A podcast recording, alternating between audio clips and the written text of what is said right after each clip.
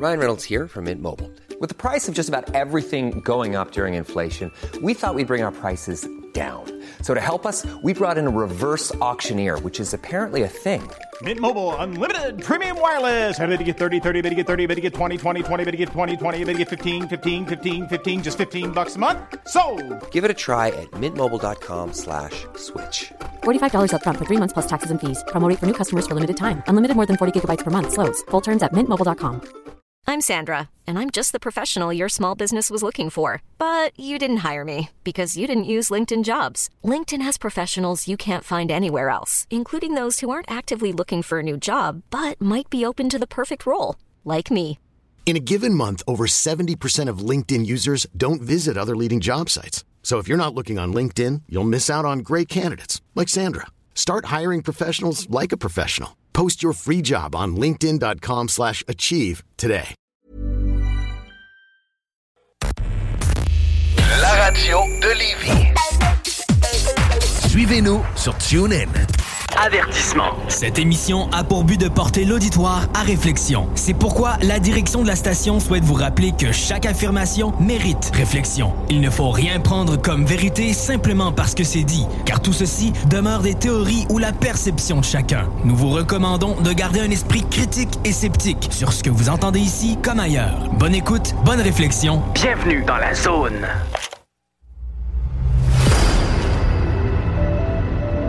OVNI, phénomènes inexpliqués, témoignages, lumières étranges ou observations, zone parallèle, un lien avec l'inconnu.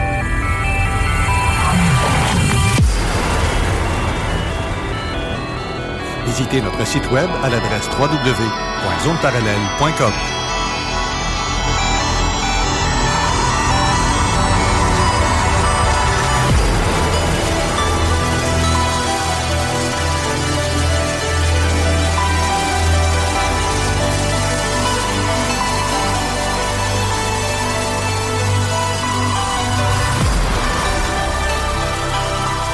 Voici Carole Lozé. Bon samedi à vous tous et toutes et bienvenue dans la zone parallèle. Bonjour, Monsieur Steve, qui court après tout, euh, tout comme un- Bonjour. Depuis tard. On court un méchant temps le matin. Oui, c'est ça, on est en train de se placer vite, vite, vite. Ah, ben notre invité est déjà là. Je vais pouvoir passer, ben je vous dis ça en prémisse en vous disant bonjour en même temps. On va passer en direct euh, là, dre là. On est en direct sur Oui. la page de Zone parallèle euh, sur Facebook. Donc, euh, vous allez pouvoir nous voir la binette. Donc, euh, ben, bon samedi, Carole. Bon samedi aux auditeurs. Comment ça va? À la course. Bon, c'est à peu près ça. On court comme des. On court près de notre queue comme un chien qui tourne en rond. Oui, exactement. La nuit a été courte. comme si les gens nous ont suivis du côté de Jeff Benoît, ben, j'avais comme fait mon agace pissette avec les auditeurs en leur disant, ben, on va faire des trucs peut-être ce soir. Peut-être, si vous êtes gentils, on va vous en diffuser une petite partie. Mais on va, on va faire du contenu ce soir. Donc, euh, ça va être euh, pour la d'ici quelques semaines, quelques mois qu'on va faire euh, publier toutes ces, ces, ces, ces, ces belles conversations-là qu'on va avoir. Mais on s'attend à avoir pas mal de plaisir. Fait que je continue à faire mon agace. On vous Ouais. parle pas plus que ça de ce qu'on va faire. Ouais, ben oui, tantôt.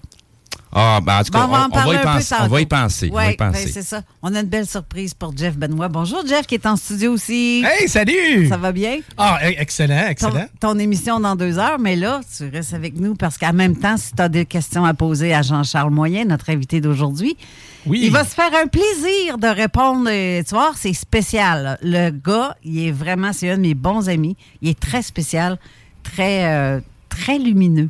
Mais Comme il dit de moi, quand il parle de moi, son ami très lumineuse, il est pareil. Jean-Charles, c'est vraiment un être euh, exceptionnel. Mais on a aussi Denis Thibodeau qui a déjà bon été à. matin, à, CJMD, Ben au tout oui. début de l'émission La Sauce, avec euh, mon ami euh, que j'ai eu la chance de revoir dans les corridors. On s'était pas vu depuis février, dans le début d'année euh, 2022. Puis j'ai commencé avec lui, avec Guillaume, ben, les tout débuts de l'émission La Sauce en septembre 2020. 2020. Hey, ça- 2020. Ouais, Hey, ça bon passe retour vite. en ça passe vite. Merci de, de m'avoir invité ce matin. Je suis vraiment content d'être là. Ben, c'est fait. J'ai des fins connaisseurs ici de, de la station de la radio, donc euh, tous des personnes qui vont être capables d'interagir et poser des questions à notre ami Jean-Charles. Mais je ne prendrai aucun appel aujourd'hui parce qu'on va être déjà plein. Mais on a aussi en studio notre ami Raymond Falardeau. Bonjour Raymond, tu peux t'approcher. Bonjour Carole. Ça va bien? Oui, ça va très bien. Là. Euh, Je content de revoir encore une fois tout le monde. Jeff, que j'ai fait euh, une émission l'autre jour. Carole, que je suis content de revoir également. Et Denis. Eh oui, nouvelle connaissance. L'énergie des horizons. Alors, Mais bonjour tout le monde. eh oui, et donc comme tu peux voir, Jean-Charles, tu nous entends bien? Oui, et vous m'entendez bien aussi? Oui. Bonjour, ça va bien? Ça va très très bien. Et comme tu peux voir, le studio est bien rempli. J'ai pas de. Ah, moi, attends, je vais te montrer. Ah, ben, Tantôt, non. je vais prendre ma Non, caméra. non, mais je suis en train de faire un- la tournée euh, depuis tantôt avec Ah, le switcher de caméra. Fait d'accord. qu'il voit les gens qui sont là présentement en studio. Il fait très chaud en studio. Et tu as ton ami ici aussi derrière moi, Jean-Charles, qui te salue.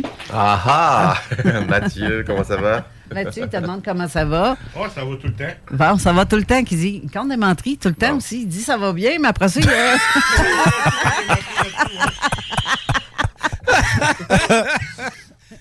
va va t'asseoir, tapis!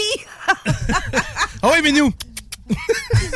Non, prends-toi un petit bain ici, là. Viens m'accompagner en arrière de moi, ça va être bien correct. Comme ça, Jean-Charles va pouvoir te voir. Là, on parle comme ça, les gens qui nous écoutent seulement qu'à la radio, ils voient pas ce qui se passe ici. Il faut voir en studio euh, sur la page de Zone Parallèle. Vous allez voir euh, ce qui, ce qui se passe dans notre studio. Et euh, bon, pour commencer l'émission, euh, Steve, euh, est-ce que, juste avant, y a-t-il des éléments, parce qu'on n'a même pas parlé, des éléments qui se sont produits cette semaine dont tu veux faire mention? Euh, ben oui puis non. Ben je te dirais euh, non, rien en particulier. Euh, Il y, a, il y a- il y a plein de petits trucs qui sont un peu sous enquête euh, et que on n'a pas avancé, euh, en tout cas pas suffisamment pour donner un peu de viande euh, à nos auditeurs. Euh, sinon, ben, tu sais, les trucs qu'on qu'on qu'on fait ces derniers temps, euh, surtout du côté avec Jeff, euh, tu sais, on passe pas mal à travers euh, Mm. des, des, des sujets qu'on parle moins souvent au niveau ufologique ou euh, tu sais euh, juste ce jeudi qui vient de passer euh, le- la nature de la conversation qu'on avait c'était le genre de nature de conversation qu'on entend très rarement sur les ondes Tu sais, Ouais, c'est de, de, de s'attarder un peu plus à la, la, la, la, la, la, la sonde qui appréhende le phénomène, c'est-à-dire l'être humain, c'est la, chose sur laquelle on s'attarde le moins. Tu sais, Mm. on, on est toujours en train de se concentrer sur ce qui se passe à l'extérieur de nous, puis on s'attarde euh, pas du tout à ce qui se passe à l'intérieur de nous. Si, puis, tu sais, tant aussi longtemps qu'on se connaît pas soi-même, comment tu peux vraiment déterminer que ce que tu es en train de voir comme phénomène est réel ou pas, ou tu sais, qu'est-ce qui se passe dans, le phénomène d'énergie? Fait qu'il faut apprendre à se connaître soi-même à la base, apprendre à s'aimer soi-même. Puis c'est des genres de sujets qu'on parle très rarement. Jeff nous a donné cette opportunité-là de rentrer dans un sujet qui était pas du tout prévu. Oui, mais puis c'est vraiment, c'est c'est l'exploration de l'intérieur d'une expérience et les fondamentales euh, humaines et l'expérience humaine. Parce que des fois, on pense toujours des affaires étranges, mais l'expérience humaine, c'est une équation que- que- qui est souvent manquée dans, dans, euh, dans soit n'importe quel élément qu'on parle. là. Oui. Ben, c'est des choses très surprenantes. D'ailleurs, Jean-Charles, il est un grand et fin connaisseur du sujet parce qu'il le vit depuis qu'il a cinq ans. C'est pas des blagues. Je vais juste faire un rappel parce que, Jean-Charles, moi, je connais ton histoire. Pas mal tous nos éditeurs connaissent ton histoire, mais j'ai beaucoup de nouveaux auditeurs. Je veux juste Mm. que tu parles de quand tout a commencé pour toi. J'aimerais que Ah. tu donnes un. Ouais, c'est ça. C'est- T'as compris. Ben, c'est toujours très difficile de, pour les gens qui prennent le train en route. Il y en a toujours, hein, c'est sûr, mais de faire un résumé de ma vie en quelques minutes, euh, c'est quasiment un- un- impossible. Alors, je vais faire du mieux que je peux. Surtout qu'en plus, là, je peux m'exprimer en français. c'est quand même pratique. Euh, Ça fait du bien un petit donc, peu, là. Voilà, donc euh, le truc, c'est que il y a, y a différentes, il y a différentes timelines dans le sens où tout a commencé. Tout a commencé euh, quand j'avais 4 ans sur une plage euh, en France où j'ai disparu devant mes parents, mais aussi tout a commencé lorsque je suis né. hein. parce que quand je suis né, euh, il s'est passé des choses un peu bizarres. Quand ma mère accouchait, juste au-dessus de la chambre d'hôpital, il y avait des éclairs qui étaient juste au-dessus de la chambre. Vraiment pas ailleurs, mais juste, juste là. Donc on peut imaginer que ça a peut-être commencé déjà avant. Mais pour pas embrouiller trop les gens, on va y aller à 4 ans. Je jouais dans le sable sur une plage de France et en une fraction de seconde, lorsque ma mère a levé les yeux, je n'étais plus devant elle. J'ai disparu. c'est- Ça, c'est à l'île de Éliron? L'île d'Oléron, en. Charente-Maritime. Et c'est exactement. le même endroit où que Christine Capitaine a vu un engin lorsqu'elle avait 15 ans. Exactement. Ouais. Et, effectivement, ouais. donc c'est une grosse euh, similitude euh, assez euh, étrange parce que c'est quand même assez. euh, je veux dire, c'est pas un endroit que tout le monde cite en général, donc euh, c'est- ça recoupe et ça corrobore certaines choses qui se passent dans ce secteur-là. Mm. Donc j'ai disparu pendant euh, pendant une heure et euh, mes parents ont été paniqués, hein, bien évidemment. Ils ont cherché partout, ils ont demandé à plein de gens, euh, ils ont demandé aux au lifeguard, aux maîtres nageurs sauveteurs, s'ils n'avaient pas vu un enfant.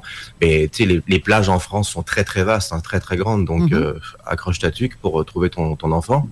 Et puis à un moment donné, euh, au bout d'une heure, euh, mes parents étaient catastrophés, donc ma mère était à côté de mon père et puis euh, elle était en pleurs en disant mais on peut pas rentrer comme ça, euh, il est où, il est où, il est où? Et elle lève la tête et j'étais en face d'elle en train de jouer dans le sable, au même endroit, alors que je n'étais pas euh, quelques secondes auparavant, tu comprends? Donc euh, j'ai vraiment disparu physiquement. Euh, et à partir de cet instant-là, euh, il s'est passé plein de choses bizarres dans ma vie. Euh, J'avais une interaction avec l'électricité, par exemple. Et quand j'ai une interaction, c'est pas un petit truc là. C'est genre je m'amusais à éteindre et, et allumer les lumières euh, juste par la pensée, dans des supermarchés, quoi que ce soit, où Ou- les objets bougeaient autour de moi. Ou juste Mes le parents fait que tu passes tout près. Oui, lumières, quand je passais, ouais, quand je passais tout près d'un- de quelque chose d'électrique, euh, il y avait quelque chose de magnétique qui se passait et puis euh, tout tombait dans le noir. Si j'étais fatigué, euh, je le disais, j'ai besoin de me recharger. J'étais tout petit, hein. Alors bon, bah ça fait sourire les gens, mais quand euh, d'un seul coup euh, ton gamin te dit je vais me recharger, ferme les yeux et ses poings et dans le supermarché tout tout tout saute, c'est spécial. Et surtout que C'est fou, ça. T'as entendu ça, Denis? C'est Ouais. fou, hein, Ouais. ce genre de phénomène-là.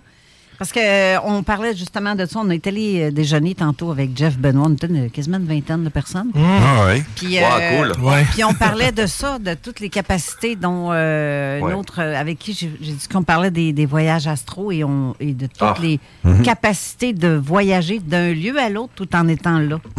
Ouais, bah, il y, y y ouais, il y a la capacité de voyager en astral. Donc, euh, le truc, c'est que tu ramènes que des beaux souvenirs, mais tu ramènes rien puisque tu es astral. Puis, tu as aussi la capacité aussi où tu ramènes des choses. Comme C'est dans mon, ça. dans mon cas. Euh, justement. Je, je- Bah ouais, quand je, ouais, tu, tu- on en- mais c'est ça. C'est- tout en, en- en même temps là. C'est comme, euh, c'est, c'est, c'est- il faut, il faut que les gens après aillent faire leurs recherches euh, sur euh, les capsules que j'ai laissées sur euh, Connexion Alien sur YouTube parce que là, je balance ça, tout ça pêle-mêle. Donc pour les gens qui viennent de prendre le train en marche, ça peut frapper fort hein, dans le sens, mais qu'est-ce que c'est que cette histoire? Alors euh, oui, non, l'anecdote c'est que lorsque j'étais petit, je faisais ce qu'on appelle des des vivid dreams, des, des, des rêves réalistes. Enfin, c'est plus que des rêves parce que quand ton enfant rêve qu'il est à la plage et qu'il se réveille le matin bronzé et qu'il ramène du sable blanc entre ses orteils dans son lit et que tu habites en plein cœur de Paris au neuvième étage d'un immeuble entouré de béton, c'est quand même assez spécial. Tu vois? Wow. C'est quand même étrange. Ouais, ouais, ouais, ouais. Et j'ai vécu plein de choses comme ça. euh, et curieusement, les endroits que j'ai visités euh, dans mes rêves, je les ai visités euh, 35 ans plus tard, en tant qu'adulte. euh, je suis allé aux Bahamas, je suis allé, à- alors qu'à ce moment-là, je pensais pas du tout que j'allais quitter la France, et encore moins que j'irais aux Bahamas ou à Hawaï euh, 35 ou 40 ans plus tard, tu vois. Mais tu vois, en plus, ce dont tu parles, c'est qu'il y a des témoins. Il y aura Ah bah des oui. témoins Ah qui ouais. confirment Alors, ce que tu dis. Les témoins, je les ai toujours eus, mais euh, euh, j'étais euh, comme euh, pris entre entre l'arbre et l'écorce, comme on dit ici, parce que des gens me disaient, euh, écoute, euh, je te conseille pas de parler parce que tu vas faire un fou de toi et puis on va t'atteindre avec une camisole et euh, ça va être ta chemise de nuit pendant des années. Donc j'ai dit euh, non merci. euh, donc je, je me suis renfermé comme une huître, tu vois, j'ai pas osé parler. Mhm. Et à un moment donné, euh, quand j'ai commencé à voir qu'il y avait du monde qui commençait à, à, à parler, euh, eh bien, on m'a conseillé, euh, des amis très proches m'ont conseillé, dont ma femme Mélanie, que je salue. Et, euh, et, et- et mes parents, ils m'ont dit, écoute, euh, arrivé à l'âge que tu es arrivé, euh, je pense qu'il est temps que tu parles, mon fils. J'ai dit, ouais, mais enfin bon, euh, ce qui serait bien, c'est que les gens disent, écoutez, euh, à histoire extraordinaire, preuve extraordinaire. Et j'en ai. Alors qu'est-ce qu'on fait? Alors j'ai décidé de faire euh, mon deuxième documentaire où dessus, eh bien, j'ai j'ai demandé à des gens proches de moi de témoigner à visage découvert sur les 30, 40 dernières années où ils avaient vécu tout ce que j'ai toujours dit.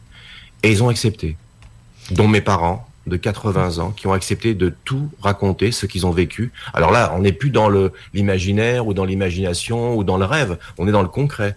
Je veux dire, euh, quand je parle des hommes en noir, euh, je suis pas tout seul à les avoir vus et à s'être fait poursuivre Ni euh, en entendu. auto. euh, Mhm. et entendu euh, venir sur mon lieu de travail, euh, me faire des propositions, etc., etc. Donc là, on est on est dans un autre level, tu vois. Donc il était nécessaire que je fasse. Alors il y a des gens qui disent ouais, mais tu sais, t'as pas besoin d'amener des preuves. Oui, c'est vrai, c'est vrai. Mais quand tu les as, tu te dis est-ce qu'un jour je vais les montrer? Et là, j'ai décidé de, bah, de de tout étaler de tout étaler euh, et puis de, de, de faire appel aussi à des scientifiques aussi parce que j'avais des, des amis qui m'ont dit mais tu sais les gens vont dire ouais mais c'est bien beau t'as des témoins euh, Bon, bon, les, les gens peuvent pas mentir sur 40 ans ou 50 ans de ta vie. À un moment donné, il faut que tout se corrobore. Et puis, euh, c'est quand même très très difficile de mettre au point euh, une telle stratégie sur autant d'années. Et là, bah, j'ai demandé à des, à des, à des gens, euh, est-ce que vous connaissez des scientifiques euh, dignes de confiance Et euh, j'ai pas envie de me retrouver dans un laboratoire comme, comme une souris. Donc, on m'a dit, écoute, je, je connais des gens qui sont, euh, qui ont cartographié, cartographié le cerveau et qui sont capables de, de, de détecter des, des choses qu'il peut y avoir chez toi.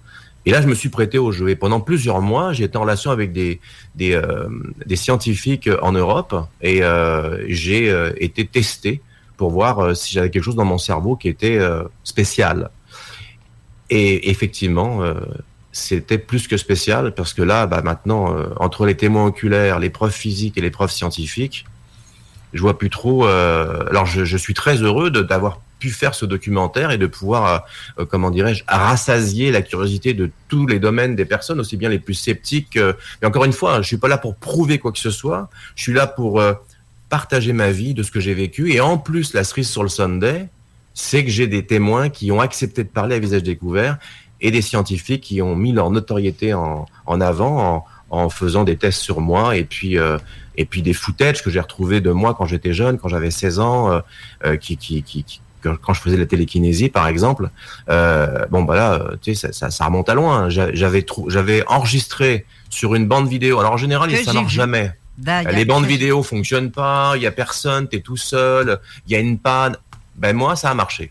Mais j'ai perdu la bande pendant des années et je me suis dit bon voilà c'est foutu, j'ai plus de bande. Et j'ai retrouvé ma bande dans un carton de déménagement ici euh, avec des champignons dessus. C'était une bande VHS, en tant qu'à voir ça, ça date de, de pas mal de temps.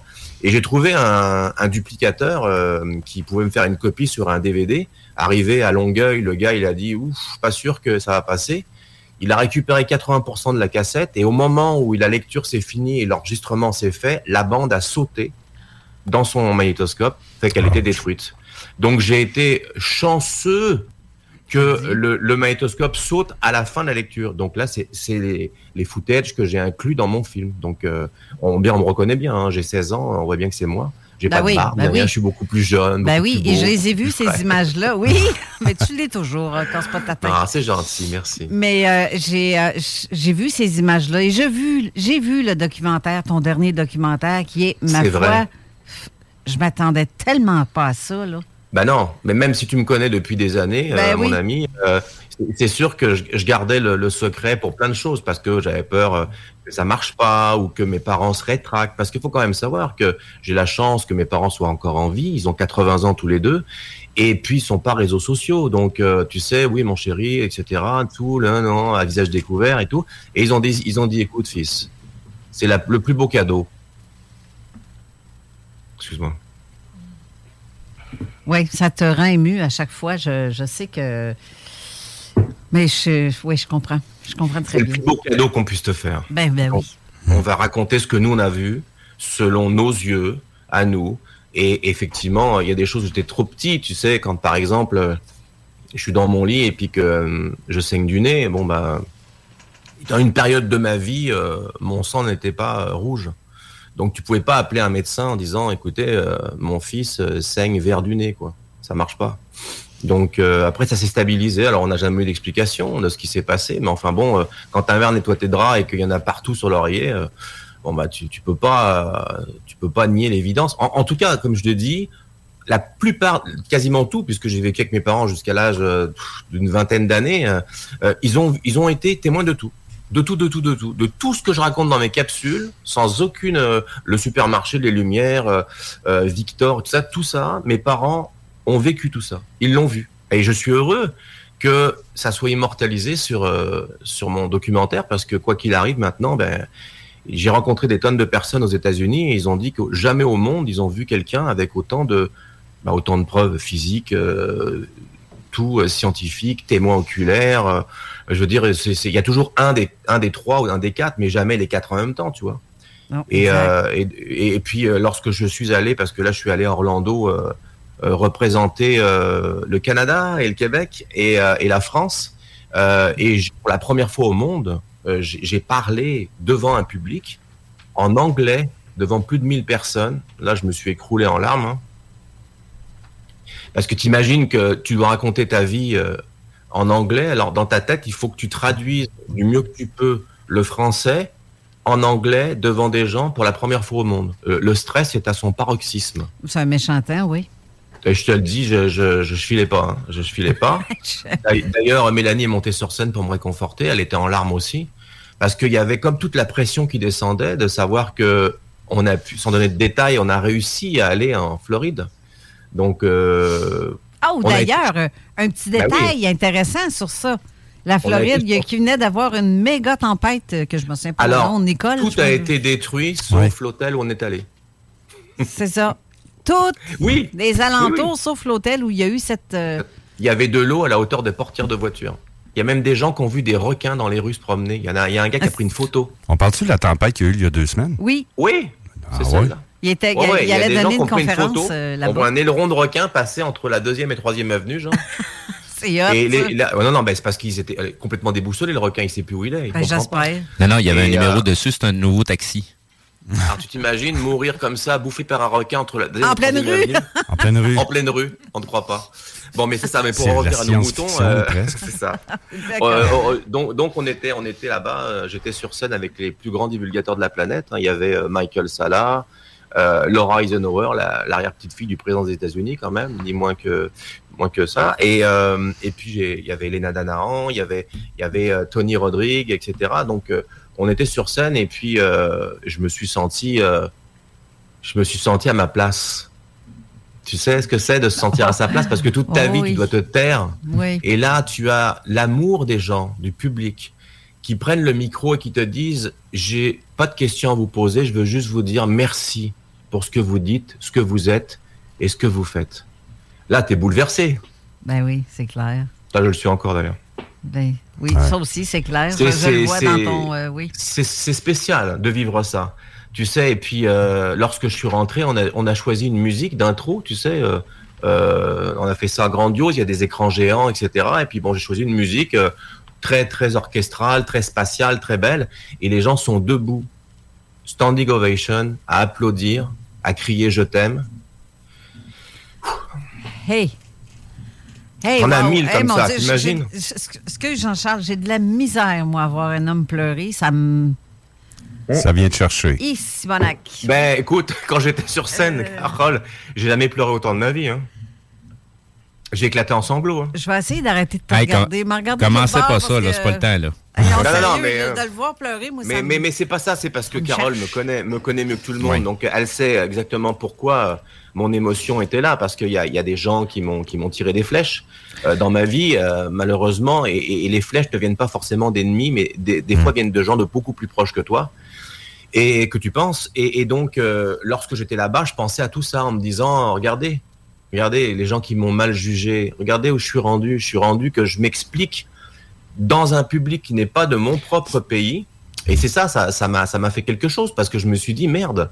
Comment ça se fait que, admettons, en France, et là je suis désolé, il faut que je l'en parle.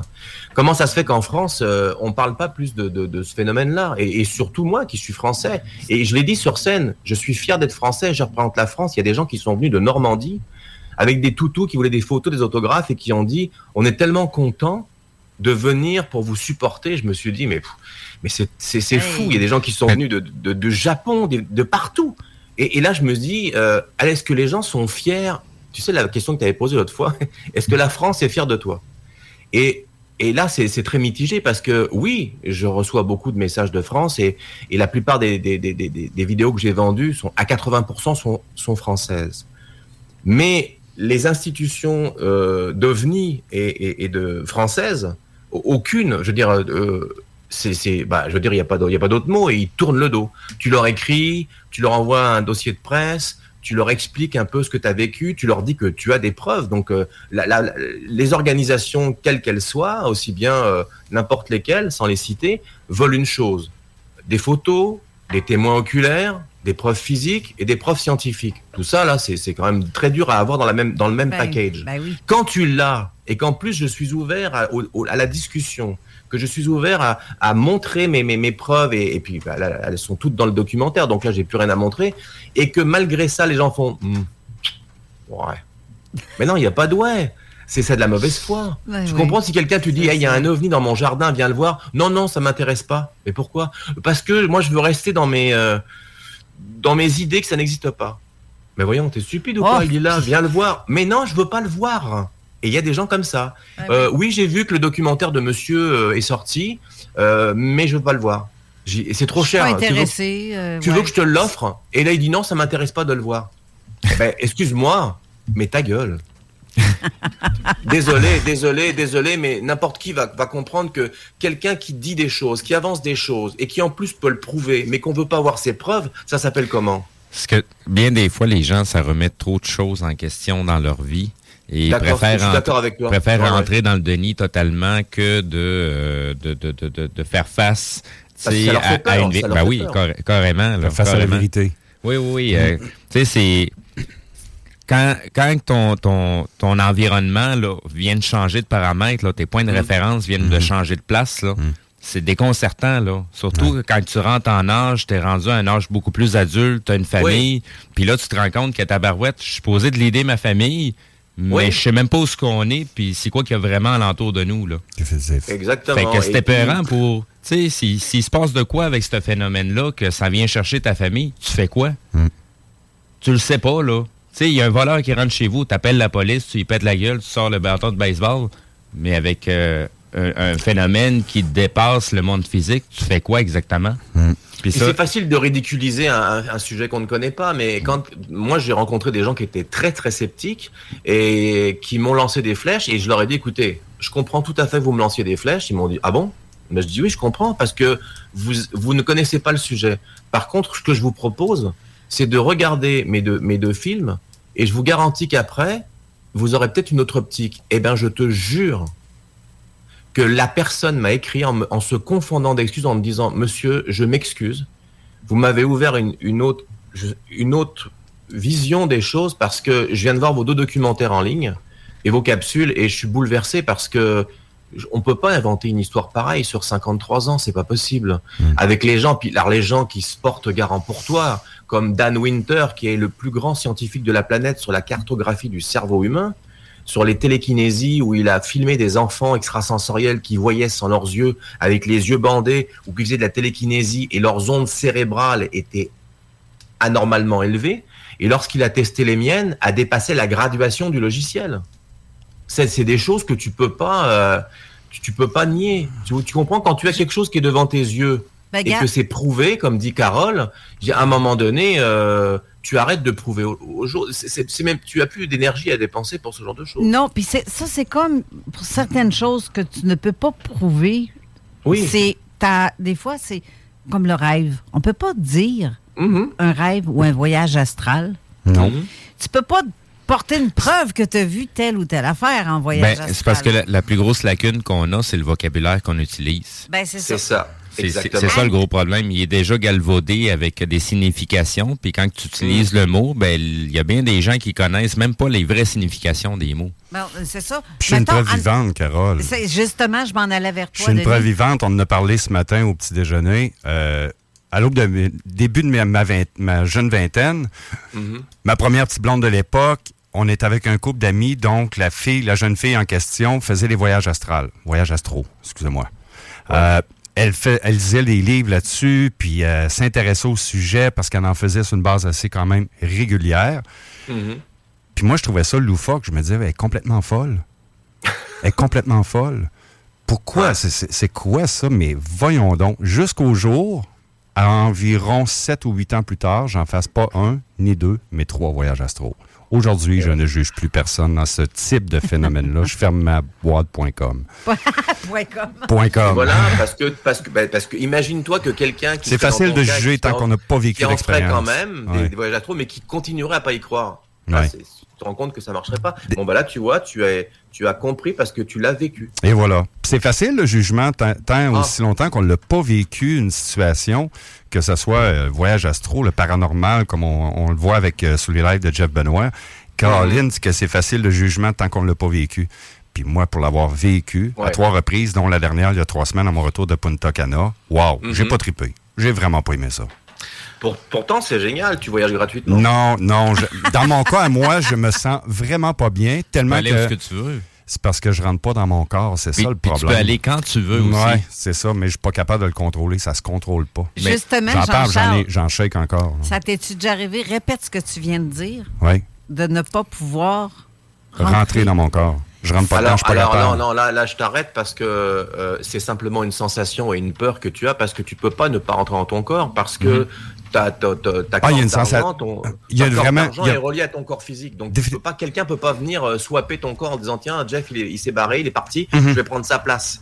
Euh, Il y, a, il y, a, il y, a des- il y a des lois euh, énergétiques qui existent et, et le problème de voyage astral, c'est que si tu as peur, Mhm. tu réussiras pas à sortir consciemment. Ben- et, et la peur engendre la peur et à chaque fois, ça, ça va Ah, j'ai peur de plus. À chaque fois j'en fais une, pour vrai, Ouais. c'est de pire en pire. Ça, ça va pas en s'améliorant. Et la dernière que j'ai fait, là, oh my God, c'est, assez incroyable. Là. Ben, il faut pas. C'est intense. C'est la peur qui s'installe tout de suite au moment On va te donner des petits trucs. Parce qu'à force Ouais. d'avoir peur quand tu sors, surtout si tu contrôles pas tes sorties, c'est parce que tu vas finir par attirer aussi euh, Mhm. d'autres bébites Exactement. que autres. euh, Ouais. Ils raffolent des gens comme toi. C'est ça, ils se nourrissent de la peur, hein, les Exact. entités négatives. Fait que, donc, plus tu sais, t'as peur, a- plus eux, c'est buffet gratuit pour eux. Ouais. Ouais. Buffet à volonté. Donc, je suis Ouais. un buffet quand ça arrive. Ben euh, oui, quand À un tu- certain sens, à un tu certain niveau. Quand tu commences à appréhender un petit peu ce qui Mhm. se passe aussi de l'autre côté, puis il faut Mhm. que les gens comprennent qu'on vit pas juste dans un monde physique, on vit dans Non. un monde qui est autant éthérique et physique. Et nous, en tant qu'êtres humains, c'est nous autres qui fait le pont entre les deux. Donc, tu sais, on, on peut tout, tout autant agir dans le monde éthérique qu'on peut agir dans le monde physique. Mhm. C'est juste que quand on y va dans le monde éthérique, il y a beaucoup de choses qui se mettent en place. Euh, Il y, a, il y a- il y a- il y a beaucoup de trucs à laquelle tu n'as pas de contrôle nécessairement, mais c'est comme dire que la Providence, ça travaille pour toi pour placer les choses en fonction de, de, de, de, de vers où ce que tu veux t'en aller. Ouais. Sinon, juste du- de, de ce côté-là, il y a plein de choses à apprendre, des choses que tu peux aller voir par toi-même au lieu de juste les lire dans un livre. Mhm. Et là, on parle pas des, ailes- des, des multidimensions où on Non, non, fait non, non, ça, c'est- c'est- imagine-toi. C'est juste une petite, petite, petite Mhm. partie. Ouais. Fait que, tu sais, juste ça, là, que les gens euh, soient capables d'appréhender, là, ça fait une grosse différence dans, dans- Mais dans la, la, peur, prise de la, conscience. la peur, euh, c'est Ouais. la clé euh, pour pas réussir malheureusement, tu vois. Mhm. Donc, euh, et c'est c'est très c'est facile. difficile, de à c'est difficile de Oui, je contrôler ça. Oh my God. Oui, Non, c'est pas difficile à C'est contrôler. C'est juste que le concept que tu as de rattacher à la peur, c'est pas le bon. Normalement, là, quand tu as cette sensation-là de peur, là, c'est l'endroit où ce que tu dois aller. Tu as peur d'apprendre quelque chose. Ouais. C'est l'inconnu. Mm. L'inconnu Bah, n'est pas mauvais pour autant. Vrai. Je pense que je pense que il a peur aussi qu'on lui prenne son corps et qu'il puisse pas revenir dedans. Oui, oui, oui, oui. certainement Ouais. ça. Oui, ça c'est ça C'est sûr. Ça c'est sûr. Un Mais- que- Comme un vol de véhicule, tu vois. Il a peur qu'on lui vole sa voiture, mais en fait c'est lui.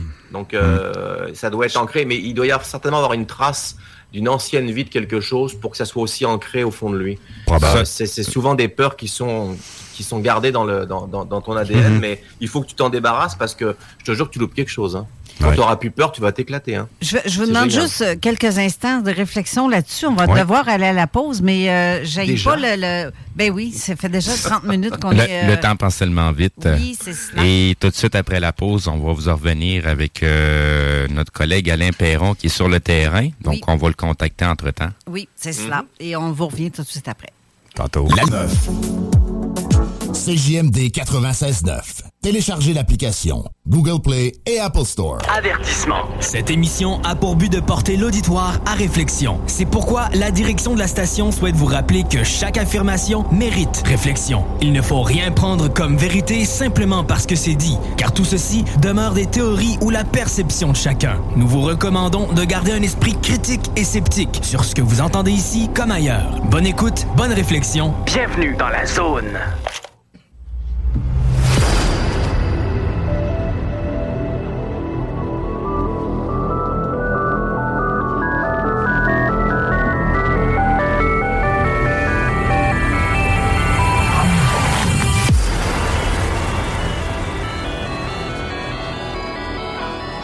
De retour en studio avec notre ami Jean-Charles Moyen. Et mon Dieu, j'ai plein de monde. Denis Thibodeau. Il y a plein de yeux qui te regardent. Ben oui, j'ai.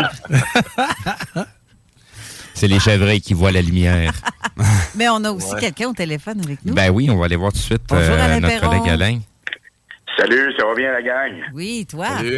Ben super, écoute, ça ne peut pas aller mieux. Je vous parle en direct de Chaussures Filion. Vous savez, c'est une entreprise québécoise avec 11 magasins dans la province. Et euh, je vous parle actuellement de notre succursale à Lévis, évidemment. Nous sommes situés aux 40 routes du président Kennedy Lévis. C'est dans le même édifice que. Euh, Uniprix, pas Uniprix, mais Uniprix. C'est la fin de semaine, hein? Et, euh, écoute, vous pouvez en profiter ce soir jusqu'à 17 h et lundi jusqu'à 17 h. Pourquoi? Parce qu'on a des rabais exceptionnels du jamais vu dans la période actuelle. C'est pas compliqué en temps normal. On fait des deals, des offres, des rabais après les fêtes. En ce qui concerne Chaussures Filion, on fait ça avant les fêtes. Nous avons jusqu'à 50% de rabais sur certains articles. Imaginez, c'est une promotion vraiment exceptionnelle. On vous invite à venir en profiter. On a également chez Chaussures Filion plusieurs articles de- des marques de connues. Ça, c'est bien important de le dire.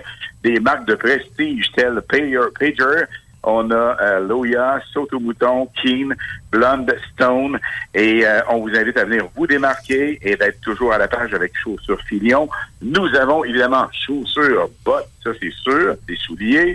On a euh, des sacs à main, des sacs Jacks qui, soit dit en passant, sont en réduction à 20% de rabais. C'est vraiment un sac qui est euh, vraiment de première qualité, à peu près comme tout ce qu'on a ici chez Chaussures Filion. Alors, l'invitation est lancée à venir nous rencontrer, je vous rappelle, Chaussures Filion à Lévis. Nous sommes situés au 40 route Kennedy, dans le même édifice, je vous rappelle, que Pharmacie Uniprix. CGMD 96.9 est sur place. C'est- En tout cas, c'est une super de bonne idée avec les belles températures qu'on a, changeantes, frettes, euh, chaud. euh, c'est une bonne idée de garder ses pieds bien au chaud. Je pense que c'est- Et tu vois, ben, je félicite les propriétaires de cette, euh, ce- cette boutique-là parce que je ne connaissais même pas, puis tu me dis qu'ils sont 11 succursales et je n'ai jamais entendu. Ça fait plus d'une dizaine d'années que je les Ben, connais. ben, moi, je les connaissais pas. Tu vois, ça prend ça que, ah, tiens, c'est une nouvelle Ouais. affaire. Ouais, oui, j'ai des succursales proches. J'ai déjà acheté radio, mes hein? chaussures là, mes bottes. euh, un bon, on a, on a quand même un super de bon service à cet endroit-là. Ah, ben, c'est bien. Absolument. Absolument. Écoute le service. Et ça part de la direction, hein, qui est vraiment exceptionnelle. Et les personnes sur place savent bien vous conseiller. Et euh, tu sais, à un moment donné, tu rentres quelque part, tu sens que tu déranges. Ici, garde, l'entreprise pratiquement familiale. Tu sais, Quand tu chez vous, ben, euh, on vous invite à venir découvrir ça, Chaussures Filion. C'est vraiment à découvrir ou redécouvrir. Puis, écoutez, gang, en temps normal, il y a des deals, des offres qui se font après les fêtes. Ben facile. Tout le monde fait ça. Mais faire ça avant les fêtes, alors c'est des idées de cadeaux, pourquoi pas? Euh, C'est le moment de se gâter. il y a des trucs, euh, regarde, il y a tout. Venez vers un tour, c'est vraiment ici que ça se passe. C'est un Black Friday prolongé, les amis. Sure! hey, la gang, super bon show, on continue à vous écouter. Merci. Merci, merci Alain. OK, bonne fin de, bonne fin de journée, bye bye tout le monde. Salut. Bye, Alain. Bye. Eh bien, je connaissais même pas ça, cette Oui, oui, oui. oui, C'est- euh, c'est merveilleux. Ils ont pas mal de, de, de, de, de produits de, de bonne qualité. Oui, Euh, ben, je savais pas. Tu vois, ça Québec. prend de la radio. Ça prend une bonne, une bonne Ah oui, radio faut- comme ben, ça pour sûr. que je les. Je les que je, regarde, ça va valoir la peine, j'aille vous faire un tour. C'est pas cher, 50% en plus. c'est- euh, Bon, bref. Ça aide. Ben, c'est ça. Et on va retourner à notre ami Jean-Charles, qui Oui. est là, qui nous écoute pour toi. Euh, donc, Jean-Charles, on a parlé d'un peu de, de- des, euh, des aventures de Denis Thibodeau un petit peu avant. Oui. Euh, mais euh, pour conclure le sujet de justement le voyage astral ou les vols de nuit, Mhm. je ne veux pas le conclure parce que j'ai d'autres questions qui ont rapport à ça. Bien sûr. Parce que le voyage astral ou le vol de nuit, on va appeler ça le vol de nuit. là, comme, C'est euh, beau, hein, le oui, vol de nuit, hein. Ben oui, c'est ça. La plupart du temps, ça se fait là. Euh, mais. Euh, donc, il y a la possibilité de le faire seulement que euh, physiquement et Mentalement. mentalement. Mhm. Celui que tu fais mentalement, c'est un peu ce que Denis a fait. Mm-hmm. Mais toi, dans ton cas, qui voyage dans Ah un non. endroit, mais que tu reviens avec des graines de sable entre les orteils. Mais excuse-moi, là, mais c'est pas Ouais. mentalement, ça, là. Non, puis euh, il y, a eu- il y a eu plus encore, hein, parce que euh, lorsque mes parents ont constaté que je me promenais comme ça, euh, j'ai toujours eu la chance d'avoir des parents qui étaient très ouverts d'esprit. Une chance, c'était les seuls dans ma famille. Euh, donc c'était pas évident de parler de ça à un repas de Noël, t'imagines? euh, Mon fils se téléporte et puis euh, quand il saigne, euh, c'est vert et puis il éteint les lumières. Donc t'imagines que ça aurait Ah, mis une drôle d'ambiance à table. Et euh, donc euh, mon père euh, m'a dit, mais écoute euh, fils, euh, si t'es capable de te promener comme ça, tu devrais aller plus loin. Alors j'ai dit, euh, bah, plus loin, euh, comment ça? Et il me dit, bah je sais pas, euh, sur notre planète par exemple. Et là le soir, j'ai pensé à ça et je me suis retrouvé sur une autre planète, en train de marcher. Et curieusement, euh, quand je me suis réveillé dans mon rêve, ce qui est étrange, tu ne travailles pas dans un rêve, j'avais conscience que je rêvais, donc je savais où je mettais les pieds. J'étais en pyjama, euh, pieds nus, en train de me promener euh, dans des sentiers avec des cristaux, etc. Puis là, quand je me suis réveillé, j'avais la sensation d'avoir vraiment été à cet endroit-là. Et tu sais, quand tu es un enfant, tout est possible. Ton imagination est grande, donc tu n'as pas de limite. C'est ça l'avantage d'être un enfant. L'esprit d'un enfant, le cœur d'un enfant, c'est que il ne sait pas ce que c'est que le non ou le impossible. Et là, je décide de prendre un petit sac à dos avec moi. Je m'endors avec, avec une bouteille en plastique vide. Et je me dis, si jamais je retourne à l'endroit où j'étais, je, je suis enfant hein, quand même, faut quand même comprendre. Je me dis, je vais remplir la bouteille et puis je vais revenir avec une preuve. Et là, bah, comme de fait, euh, je m'endors et je me retrouve au même endroit. Et même chose, je me dis, mince, euh, ça, ça a marché. Et là, j'ai mon sac à dos avec moi. Je dis, c'est bizarre quand même, je rêve que je suis habillé pareil, j'ai mon sac à dos et tout.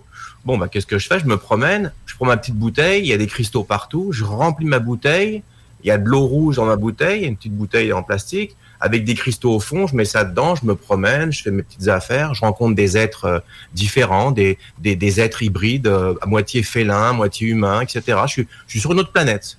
Et je me réveille le matin dans mon lit, évidemment pas de sac à dos, donc je me suis dit, bon, bah j'ai rêvé. Et quand je mets mes pieds par terre, eh bien, je vois le sac à dos euh, à côté de mon lit, donc je le prends et j'entends floc floc. J'ouvre le sac et dedans, il y avait la bouteille avec les cristaux et l'eau rouge à l'intérieur. My God. Preuve, Wow. photo, parce que j'ai vu les photos Voilà. de ça. C'est fou, là. Alors, mon père euh, prenait toujours des photos et notait toujours tout de ce qu'on avait. Et euh, quelle ne fut pas ma surprise lorsque j'ai commencé mon deuxième documentaire il y a quelques mois sur Révélation Starseed 2, que mon père m'a dit, fils, devine quoi? Dans les cartons de déménagement, j'ai retrouvé des photos. Et je te le donne en mille, c'était les photos des cristaux, parce que la bouteille avait disparu après dans la nuit. Plusieurs jours plus tard, elle a, comme ce que je ramenais, ça disparaissait, comme s'il fallait pas qu'il y ait de preuves. Mais les photos, il les avait gardées depuis plus de 40 ans. Et pas- elles sont dans mon documentaire. T'as pas vu la face de Denis, toi, quand Wow. t'as parlé Mais non, de j'ai ça? pas vu la face de Denis. Non, parce que là, c'est Steve et moi. Mais euh, ah, honnêtement, là, c'est tes, tes documentaires, moi, t'es une révélation pour moi aujourd'hui. Puis je veux les voir ces documentaires-là. Où est-ce Ah, ben qu'on oui, peut les ben oui. retrouver hein, euh, Euh, sur Vimeo, tu vas les trouver. Sur Vimeo? On va Alors, aller- je vais aller, Le premier et euh, le deuxième, c'est important parce qu'ils se suivent. hein. Je vais aller reposter les, euh, les liens dans les commentaires euh, Ouais. de- sur la diffusion. C'est Donc, super intéressant. euh, le truc, c'est que quand je suis arrivé euh, le matin, mes parents prenaient leur petit déjeuner, puis j'ai dit, maman, papa, euh, cette nuit, j'étais sur une autre planète. Oui, oui, mon chéri, oui, ok, d'accord. et j'ai dit, non, non, mais euh, puis j'ai vu ça, puis ma mère me dit comme ça, d'un air amusé, mais tu sais, pas méchant, elle me dit, et je suppose que tu as ramené quelque chose, et je fais, oui, j'ouvre mon sac et je pose la bouteille, paf, comme ça. Et là, mais qu'est-ce que c'est que ça? Mais Je viens de te le dire. Puis là, il y a les cristaux au fond. Et ma mère est en train de faire un, un gâteau dans le four et elle est tellement perturbée qu'elle met sa main sur les éléments et elle se brûle. Mais vraiment solide. hein. Hmm. Là, mon père, pas une, pas deux, il prend un petit coton, il prend l'eau, il la met dessus, il dit tiens, mets ça dessus. Ma mère a dit mais qu'est-ce que tu fais? On sait même pas d'où ça vient, mais ça va pas, t'es fou. Et là, d'un seul coup, elle a senti comme quelque chose de froid et elle a pas cloqué et elle a été cicatrisée et elle a jamais eu de brûlure. Wow! Aïe, aïe. Et là, après, là, mon père a eu la mauvaise idée de mettre de l'eau du robinet dedans pour dire on va avoir plus d'eau, mais manque de peau comme c'était de l'eau du robinet. Ça a noirci l'eau et l'eau a, a perdu ses propriétés. Et il a gardé les cristaux, ce que je ne savais pas. Dans une petite boîte, il avait pris des photos. La boîte a disparu avec les cristaux, mais les photos, il les avait égarées. Et quand je lui ai dit, je fais un autre documentaire, etc., il me dit, oh, il faut que je te dise quelque chose. Je dis quoi? J'ai retrouvé les photos. Je dis, mais de, de quelles photos? Moi, t'imagines, ça fait 40 ans, plus de 40 ans, je pense pas qu'il va me dire, j'ai les photos. Là, je dis, mais envoie-moi ça tout de suite. Je vais les mettre dedans. Et là, bah, dans le documentaire, ils en parlent. Et les photos sont là. Donc, euh, euh, c'est quand même, euh, c'est quand même spécial, quoi. Je veux dire, de, Ah, ramener mais des hein. choses comme ça. Je pense que tu viens de, de faire euh, en sorte de On a deux. deux. Mon Dieu, Jeff qui est tout viré à l'envers, Denis aussi, parce qu'il Ah ouais. pas- Puis je peux pas, je peux pas tout dire, les amis, mais Non, mais je l'écoute parler, vous verrez le fascinant. documentaire, euh, il, il- il y a- il s'est passé des choses dans ma vie. euh, je peux vous dire deux petits trucs euh, où j'ai eu la visite de d'hommes en noir réellement. euh, ils sont venus sur mon lieu de travail. Et puis, bah, mon meilleur ami euh, qui était avec moi, qui me connaît depuis quasiment euh, 28 ans, il était à côté de moi, il faisait de la comptabilité, et, et donc, euh, lui, il est comme un chat. sais. À un moment donné, quand tu bouges pas, les gens font plus attention à toi. Mais moi, dans ma tête, je me souvenais plus qu'il était à côté de moi. Et il a tout entendu. Il a vu les deux gars en costard noir, lunettes noires arriver sur le, sur le stand où je travaillais et me parler et est au courant de mes capacités. Et, et lui il m'a dit, écoute, euh, il faut que je parle et que je dise ce que j'ai vécu. Je dis, mais euh, de, de quoi? Il dit, mais tu sais, les hommes en noir? Je dis, ouais, ouais, je t'en avais parlé. Il me dit, non, mais c'est parce que c'est pas seulement ça. C'est que j'étais là. J'ai dit, ah bon? Je me souviens plus. Ben, ça fait longtemps. Hein. Il dit, ouais, ouais, j'étais là. Et là, il balance tout. Ben là, t'as quelqu'un, t'es à côté, Ben physique, t'as un témoin oculaire qui te dit, écoute, euh, si c'était des gens déguisés, euh, c'est- c'est c'est drôle, ok? Sauf que ils avaient pas l'air très euh, très rigolo, quoi. Je veux dire, ils pas envie de rire. Ah non, non, pas vraiment. Et euh, les gens me disaient, mais c'est qui ces gars-là? Ça, ça sortait du décor. Hein. Euh, puis ils étaient bizarres, euh, ils marchaient bizarrement, euh, ils s'exprimaient bizarrement. Et puis, euh, tu sais, c'était très froid. mais T'avais pas envie de niaiser, quoi. Tu te sentais qu'il y avait un truc. Alors, mais t'as des problèmes? C'est qui? C'est des gens du gouvernement et tout? Alors, je pouvais pas parler. Mais lui, il avait tout entendu. Et après, on a eu des, menaces avec mes parents et euh, ma mère, on voulait pas la mettre au courant, on avait, voulait pas la, la peurer, tu vois. Et un jour, on s'en va manger à, chez mes grands-parents et mon oncle et ma tante pour un repas de Noël. Et euh, mon père me dit, euh, Jean-Charles, je dis qu'est-ce qu'il y a? Regarde dans le rétroviseur. Je regarde et toujours la même voiture, une Jaguar noire avec dedans les mecs en noir. Et là, ils nous poursuivent. Et là, mon père avait une, une Corrado G60 avec un turbocompresseur rangé à l'intérieur, une Volkswagen. À l'époque, ça développait à peu près 250 chevaux, 300 chevaux. Elle était trafiquée. Là, on a commencé à doubler les voitures deux par deux, trois par trois. Là, ma mère se remaquillait. Elle dit, mais qu'est-ce qui se passe? Pourquoi vous, vous, vous foncez comme ça? Et il dit, Euh, non, non, t'inquiète pas, tout va bien. Puis là, elle fait, mais c'est qui les hommes en noir derrière? Et là, ma mère commence à vraiment flipper, quoi. Et là, euh, bon, Jean-Charles, c'est le moment de dire à ta mère. Et là, on lui balance tout. Et là, imagine le choc, quoi.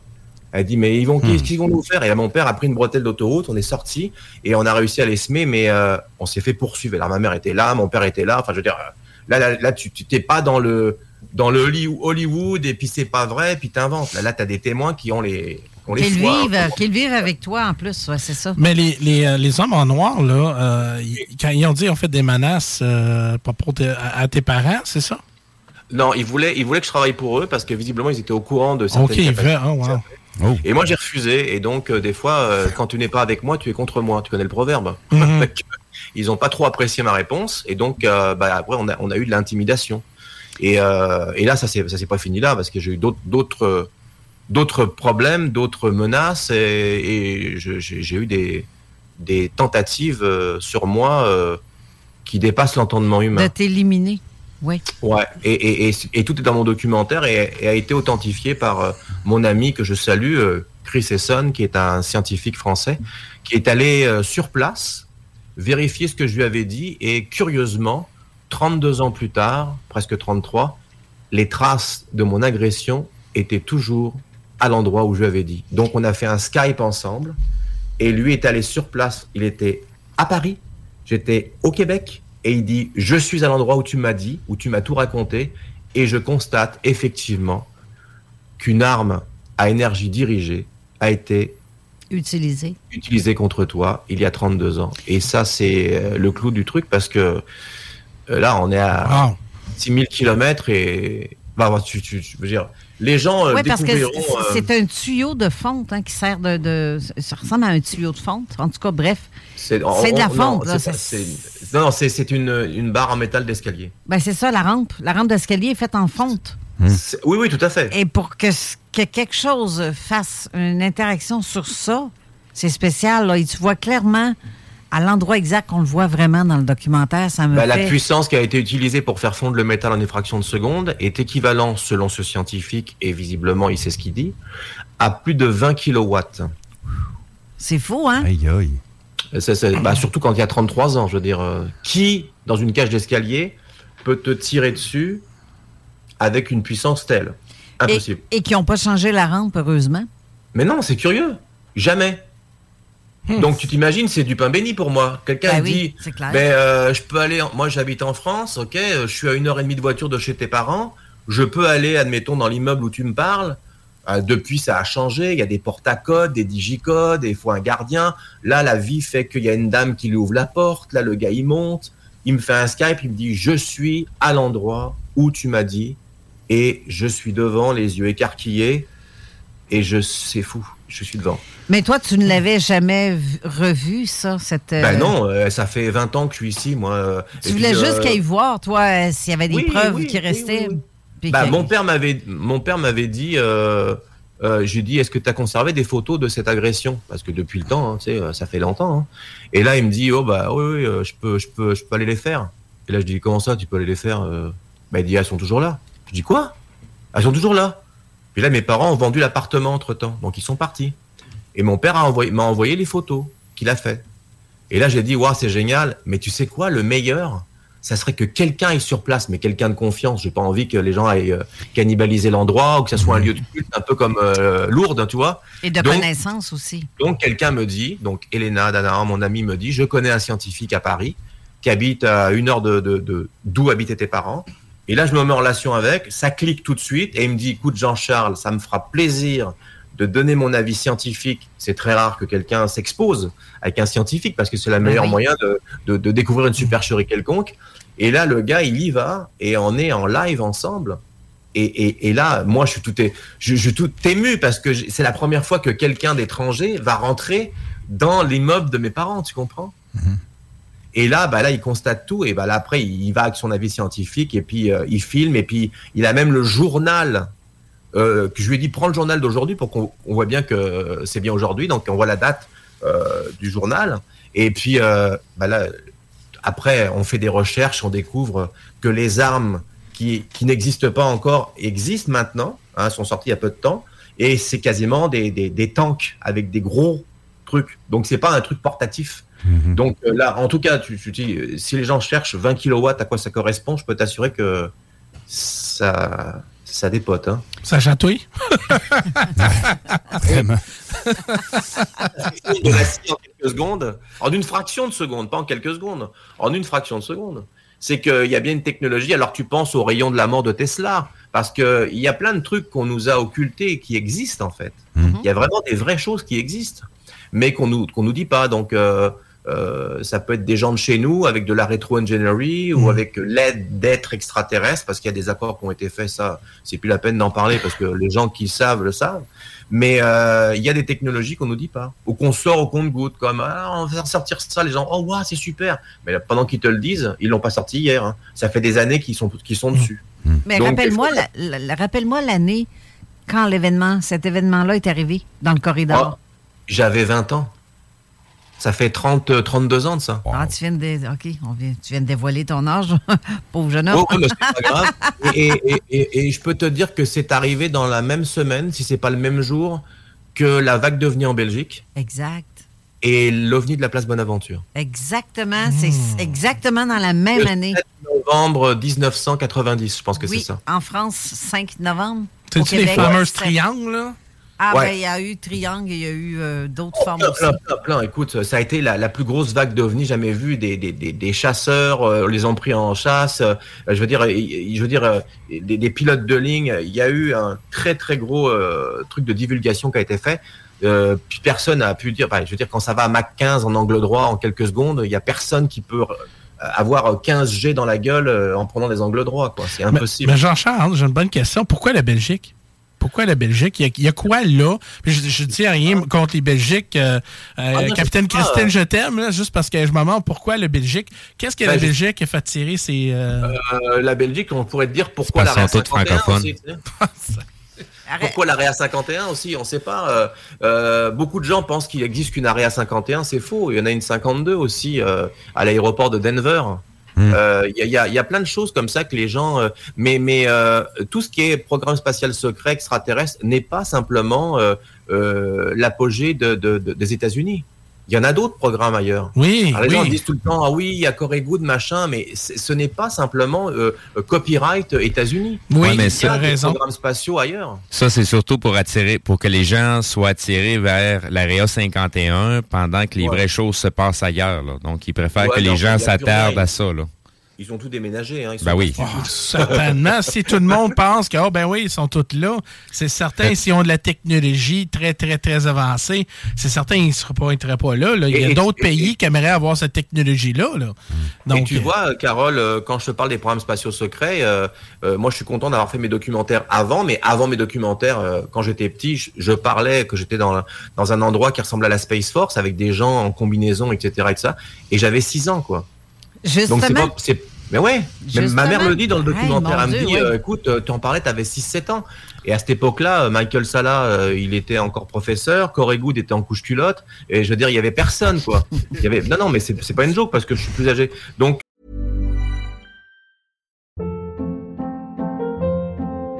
Hold up. What was that? Boring. No flavor. That was as bad as those leftovers you ate all week. Kiki Palmer here, and it's time to say hello to something fresh and guilt-free. Hello Fresh. Jazz up dinner with pecan-crusted chicken or garlic butter shrimp scampi. Now that's music to my mouth. Hello Fresh. Let's get this dinner party started. Discover all the delicious possibilities at hellofresh.com.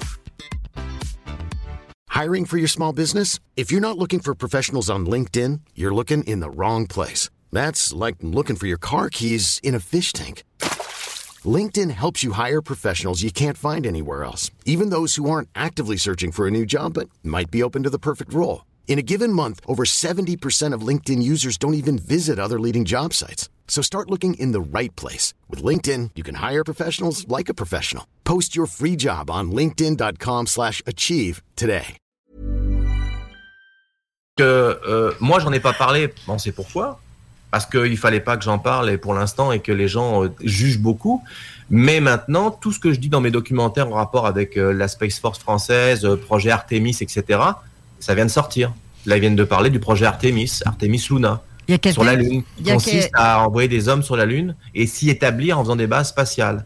Et je vous le donne en mille, à cause de la pesanteur de la Lune, ils vont dire qu'ils allaient faire des bases intérieures de la Lune. J'ai Dan Bizarre. qui écrit en commentaire le siège de l'OTAN. Est-ce qu'il est dans ce secteur-là? Dans le secteur de quoi? De Belgique, France? Aucune, idée, je suis pas assez La qualifié Suisse, pour répondre je à cette pense que question. c'est vers la Suisse c'est en Suisse, le. Bah, en Suisse, il y a ce qu'il va faut, il y a leur le véri- CERN on va aller vérifier ce que je suis en train de dire. là. Exactement. On valide, Le on CERN. valide.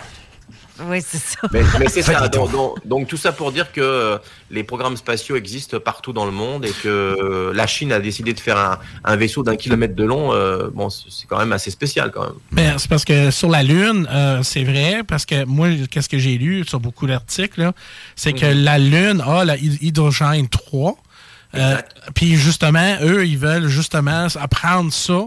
Puis, euh, le- puis je pense, d'après moi, ils sont déjà là. Combustible. Oh, bien sûr. Ils sont déjà là, là. Il y a des mines puis des affaires de même là, partout. là. Donc, on va Décoller corriger les. de la Lune, c'est plus facile de décoller de la Lune pour aller sur Mars que de décoller de la Terre parce que va faire décoller un vaisseau d'un kilomètre de long, toi. Pourquoi? Ça, ça coûte des milliards là, juste pour faire ça. pourras là. pas. Un kilomètre, kilomètre de long. long. C'est fou. C'est hein. c'est lourd, là. Ouais, Un peu. Donc, je vous arrête un petit instant juste pour rectifier les niaiseries qu'on disait. Le siège social de l'OTAN, ça se trouve être à Bruxelles, en Belgique. Ah, ben c'est ça. Donc, Ouais, Dan avait raison. Ah, D'accord, hein? Dan. Eh ben voilà. Alors c'est intéressant. Ben, ben oui. Ben, ben. Ben, tu veux savoir pourquoi la Belgique? Ben, c'est parce Il que faudrait que tu demandes à l'OTAN pourquoi ils se sont installés là. Ça serait déjà une très bonne question aussi, parce qu'habituellement, tu sais, on, on a déjà parlé dans d'autres émissions des, des, des, des points énergétiques sur la Terre. Hum. Ce qui est bizarre, c'est que tu as toujours une base militaire qui est installée Ouais. exactement dans le bon tu point. parles des ley lines, là? Oui, exactement. ça, ouais. Puis des fois, tu as des bases militaires qui sont sur une île bâtarde, qu'il se passe rien alentour, là. À Mm. part y aller en bateau, mais pourquoi qu'ils ont foutu une base militaire là? Tu sais, qu'est-ce que j'aimais dans ce temps-là avec Google Maps, là, quand, Google Maps a sorti la première fois, là? Avant qu'ils appartiennent à Google Maps? Ouais, c'est ça. On voyait tout. On voyait dans l'eau. on Ouais. voyait des bases dans l'eau, partout, Ouais. partout, partout. Ben, Maintenant on va des carrés. oui, oui. Ju- juste une petite prémisse. si tu regardes sur Google Maps, va voir la résolution que tu es capable d'avoir en termes d'images partout ailleurs qu'au Québec, tu vas voir qu'elle est incroyable. Du moment que tu arrives au Québec, la résolution vient de chier, mais totalement.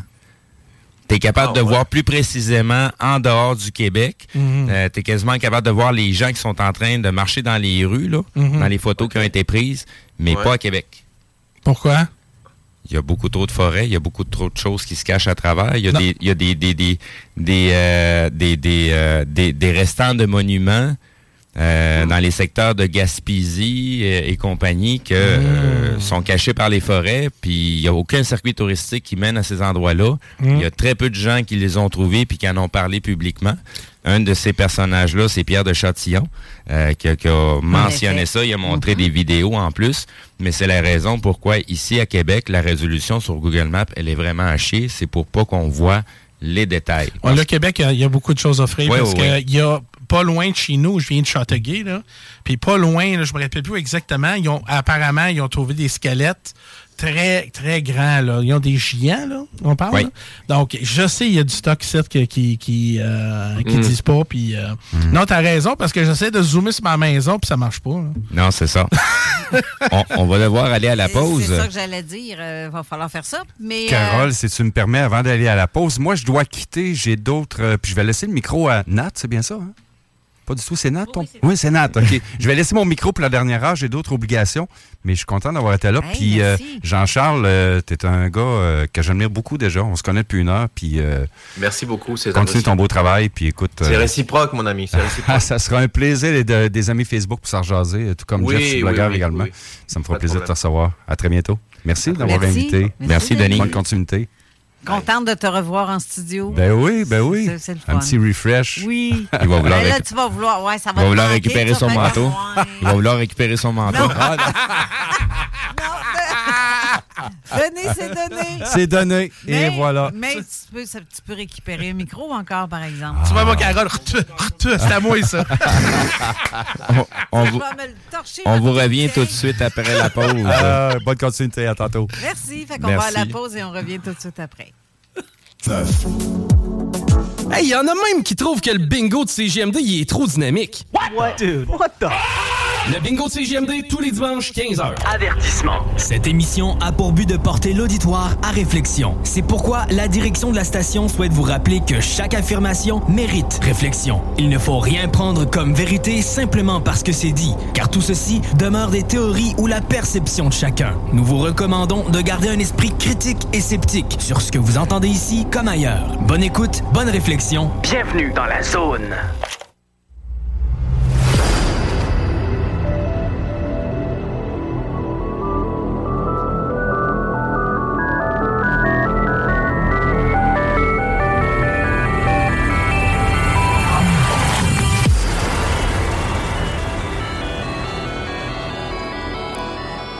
De retour en studio avec notre invité Jean-Charles Moyen. Et comme on voit, la caméra est, est en- est sur euh, Mathieu présentement. Et Mathieu a un petit quelque chose à te dire. euh, Ouais, salut Jean-Charles. Salut Matt. Euh, C'était juste pour vous dire, pour le, le, po- le poteau de- du puits d'escalier, euh, j'ai moi-même travaillé dans une, dans une entreprise euh, où ce qu'on découpait des plaques de métal d'au-delà de 3 cm d'épaisseur au plasma. Euh, déjà que le jet qui sortait était très puissant. Ce que vous parlez, ça dépasse. euh, ça, je peux confirmer que ça peut, que ça peut réellement faire fondre le- pour le trou que vous parliez justement dans le, ce poteau-là. Puis euh, pour ce que j'utilisais, c'était extrêmement long à découper. ça, puis ça, ça s'est fait presque en une fraction de seconde. Si on peut dire, ben, si on peut dire ça de même, là, ça a été euh, ça sérieusement euh, le 20 kW, euh, ça je suis vraiment euh, c'est plus que plausible, c'est vraiment plausible. là. Ouais, puis il y a 32 ans en plus, Ouais. portatif. Portatif, c'est, mettons que la technologie humaine pour ça existe, elle devait exister d'une autre façon, mais pour un simple citoyen humain, euh, on pouvait pas l'avoir ça dans nos poches. ça. Voilà, c'est ça. Ben oui, mais je, je, je me doutais bien que tu allais me dire ça, mais c'est sûr que quelqu'un qui a travaillé euh, Ouais. comme toi en métallurgie et tout ça euh, peut, peut, peut connaître un petit peu la, la, la- le Ouais. point de fusion de l'acier euh, et surtout en une fraction de seconde. Ouais, que- puis avec ce que j'avais entre les mains, c'est ce qu'il y avait de plus puissant, de plus puissant sur le marché. Ouais, ouais. Puis c'était assez dur à découper avec ça. petit portatif en plus, C'est vraiment de quoi de gros qu'ils ont fait là. hein. Merci pour ta confirmation, Mathieu. C'est très Ouais, apprécié. ça fait plaisir. Ah, puis Jean-Charles? Oui. Euh, 17 mardi, le Père Noël va passer chez vous. Et il y a quelque chose pour votre gardien aussi, que j'ai mis dedans. C'est gentil. Euh, tout est posté. euh, je voulais juste vous le confirmer. euh, je sais que vous êtes occupé, mais tout est posté. de. J'ai posté hier après-midi. Fait que t'as l'autorisation de déballer le, le, le, le cadeau Ton de Victor. oui, non, euh, ça, il va le débattre. Il va le, dé- il va le déballer, je sais, puis il va me confirmer qu'il a bien eu, ça, je sais. Ouais, ouais, ouais, mais c'est très, très apprécié. Merci du fond du cœur. C'est très gentil. Ah, ça merci. fait plaisir.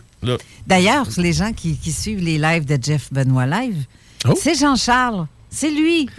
Ah oui? C'est lui, Jean-Charles, qui a Ah. donné la petite tête d'Éliane euh, à Mathieu. Ouais, c'est lui. Ah bon, mais écoute. Junior.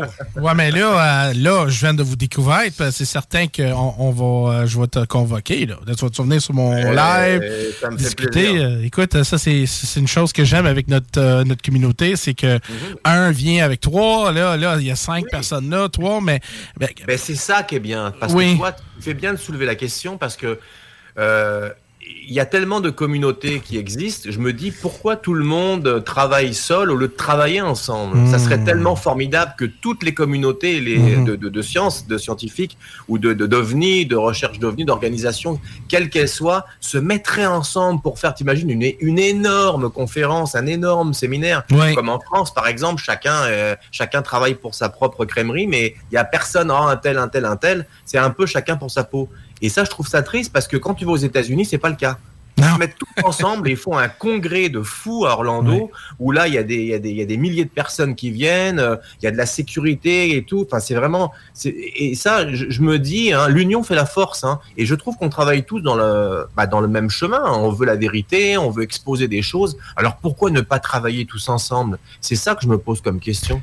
C'est qu'on a le fameux problème d'ego, euh, surtout Ah, dans, dans la francophonie. euh, je ne veux pas viser personne et viser tout le monde en même temps. Il y a beaucoup d'ego là-dessus parce qu'il y a bien des gens qui veulent être la vedette qui dit les Mm. choses. Donc, la vérité passe par cette personne-là. Et il y Ah a ouais. ceux qui veulent faire avancer le sujet.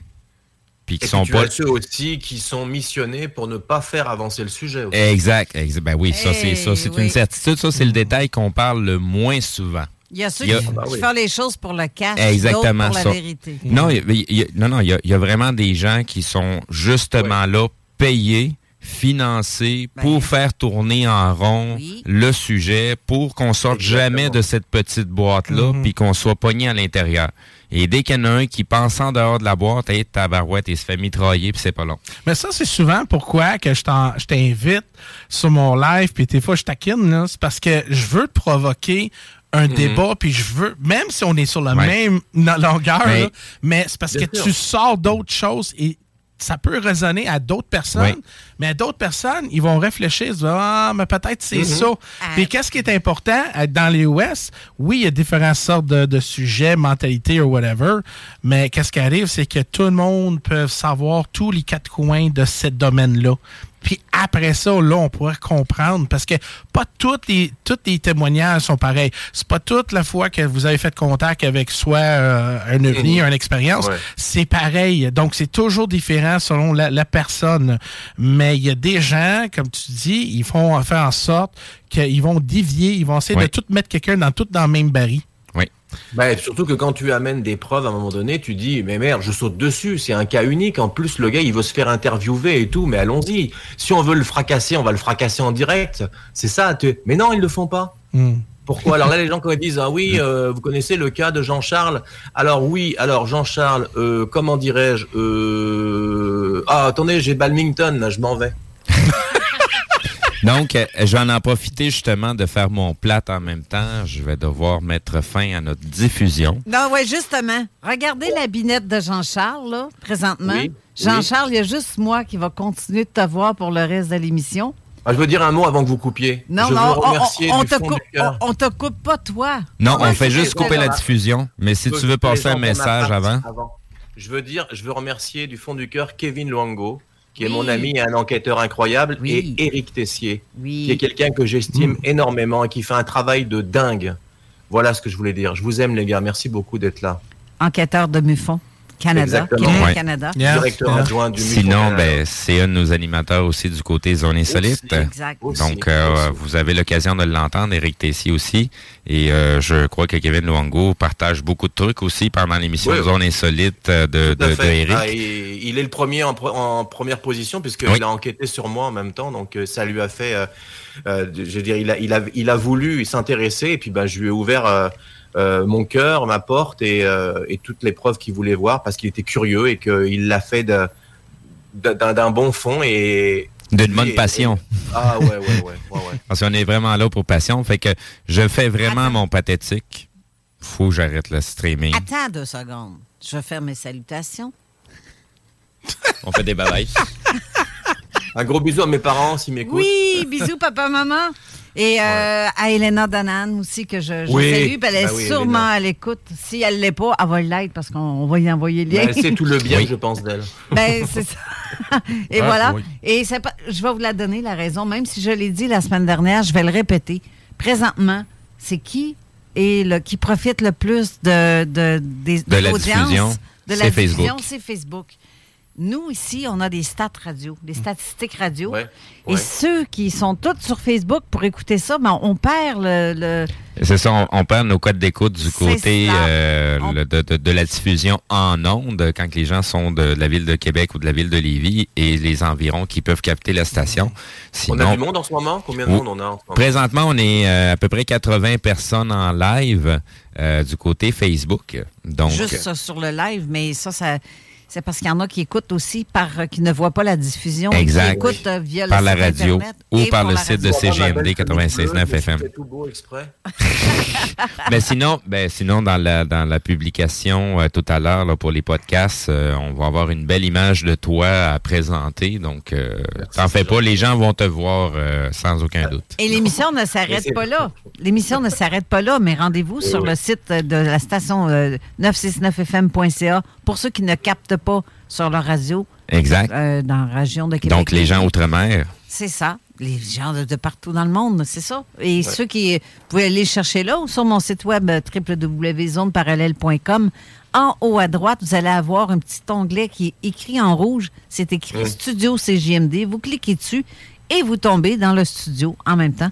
Puis ne manquez pas aussi les podcasts après parce que ça va être diffusé. euh, Exact. Donc, euh, ça continue sur les ondes. Sinon, on vous dit bye-bye du côté de la page Facebook de Zone Parallèle. On vous dit à samedi prochain. Sinon, continuez à nous suivre du côté de la- les ondes Ben, 96.9 FM Lévis. Je pense de toute façon que les gens vont suivre parce qu'ils veulent connaître la suite. Parce Ben qu'on oui, a sûr. des questions. Les mythes. Hein? Si je parle des mythes. Parce qu'il y a quelqu'un qui a posé la question tantôt. Limite, ben oui, le saut dans le temps. Et voilà, on va en parler justement après, la- à- après. Ceux qui veulent écouter ce qu'il y a à dire là-dessus, ben, changez Bye de la place. vidéo.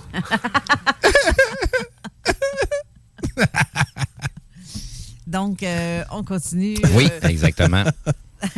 Euh, mais Nimitz, si on parle Nimitz, comme tu dis, euh, parce qu'il y a quelqu'un qui a mentionné euh, la question à savoir si on en a parlé vraiment. On a juste glissé un mot tantôt. J'aimerais ça que. Ben, quand on parle limite, moi je pense aussi à Philadelphia aussi. Hein. Exact. Pas le fromage blanc, hein, je parle du, du bateau. du porte-avions. Ouais.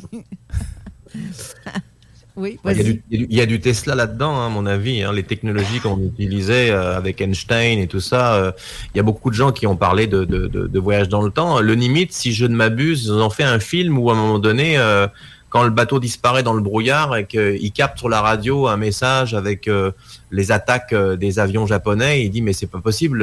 et ils ont fait un saut, mais dans l'autre sens, et ils, ils sont en pleine guerre avec le Japon. c'est ça. hein. Tu l'as vu le film de Nimitz? Mhm. eh ben c'est ça qui se passe. Et, et donc euh, ils ont certainement ouvert une brèche temporelle.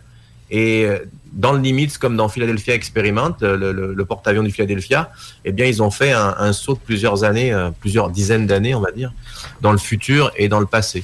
Donc, euh, j'ai pas trop d'informations sur le Nimitz, mais je sais qu'ils ont joué avec, euh, comme fait le CERN, hein, aux apprentis sorciers euh, Ben temporels. oui. Mais je trouve ça tellement ridicule faire ça parce que c'est ça, c'est vraiment de la science, euh, des scientifiques Ah ben oui. fous parce que c'est sont en train de détruire quelque chose. là. Oui, mais peut-être qu'ils ne savaient pas, là, parce qu'ils Ben oui, mais- voulaient, Oh.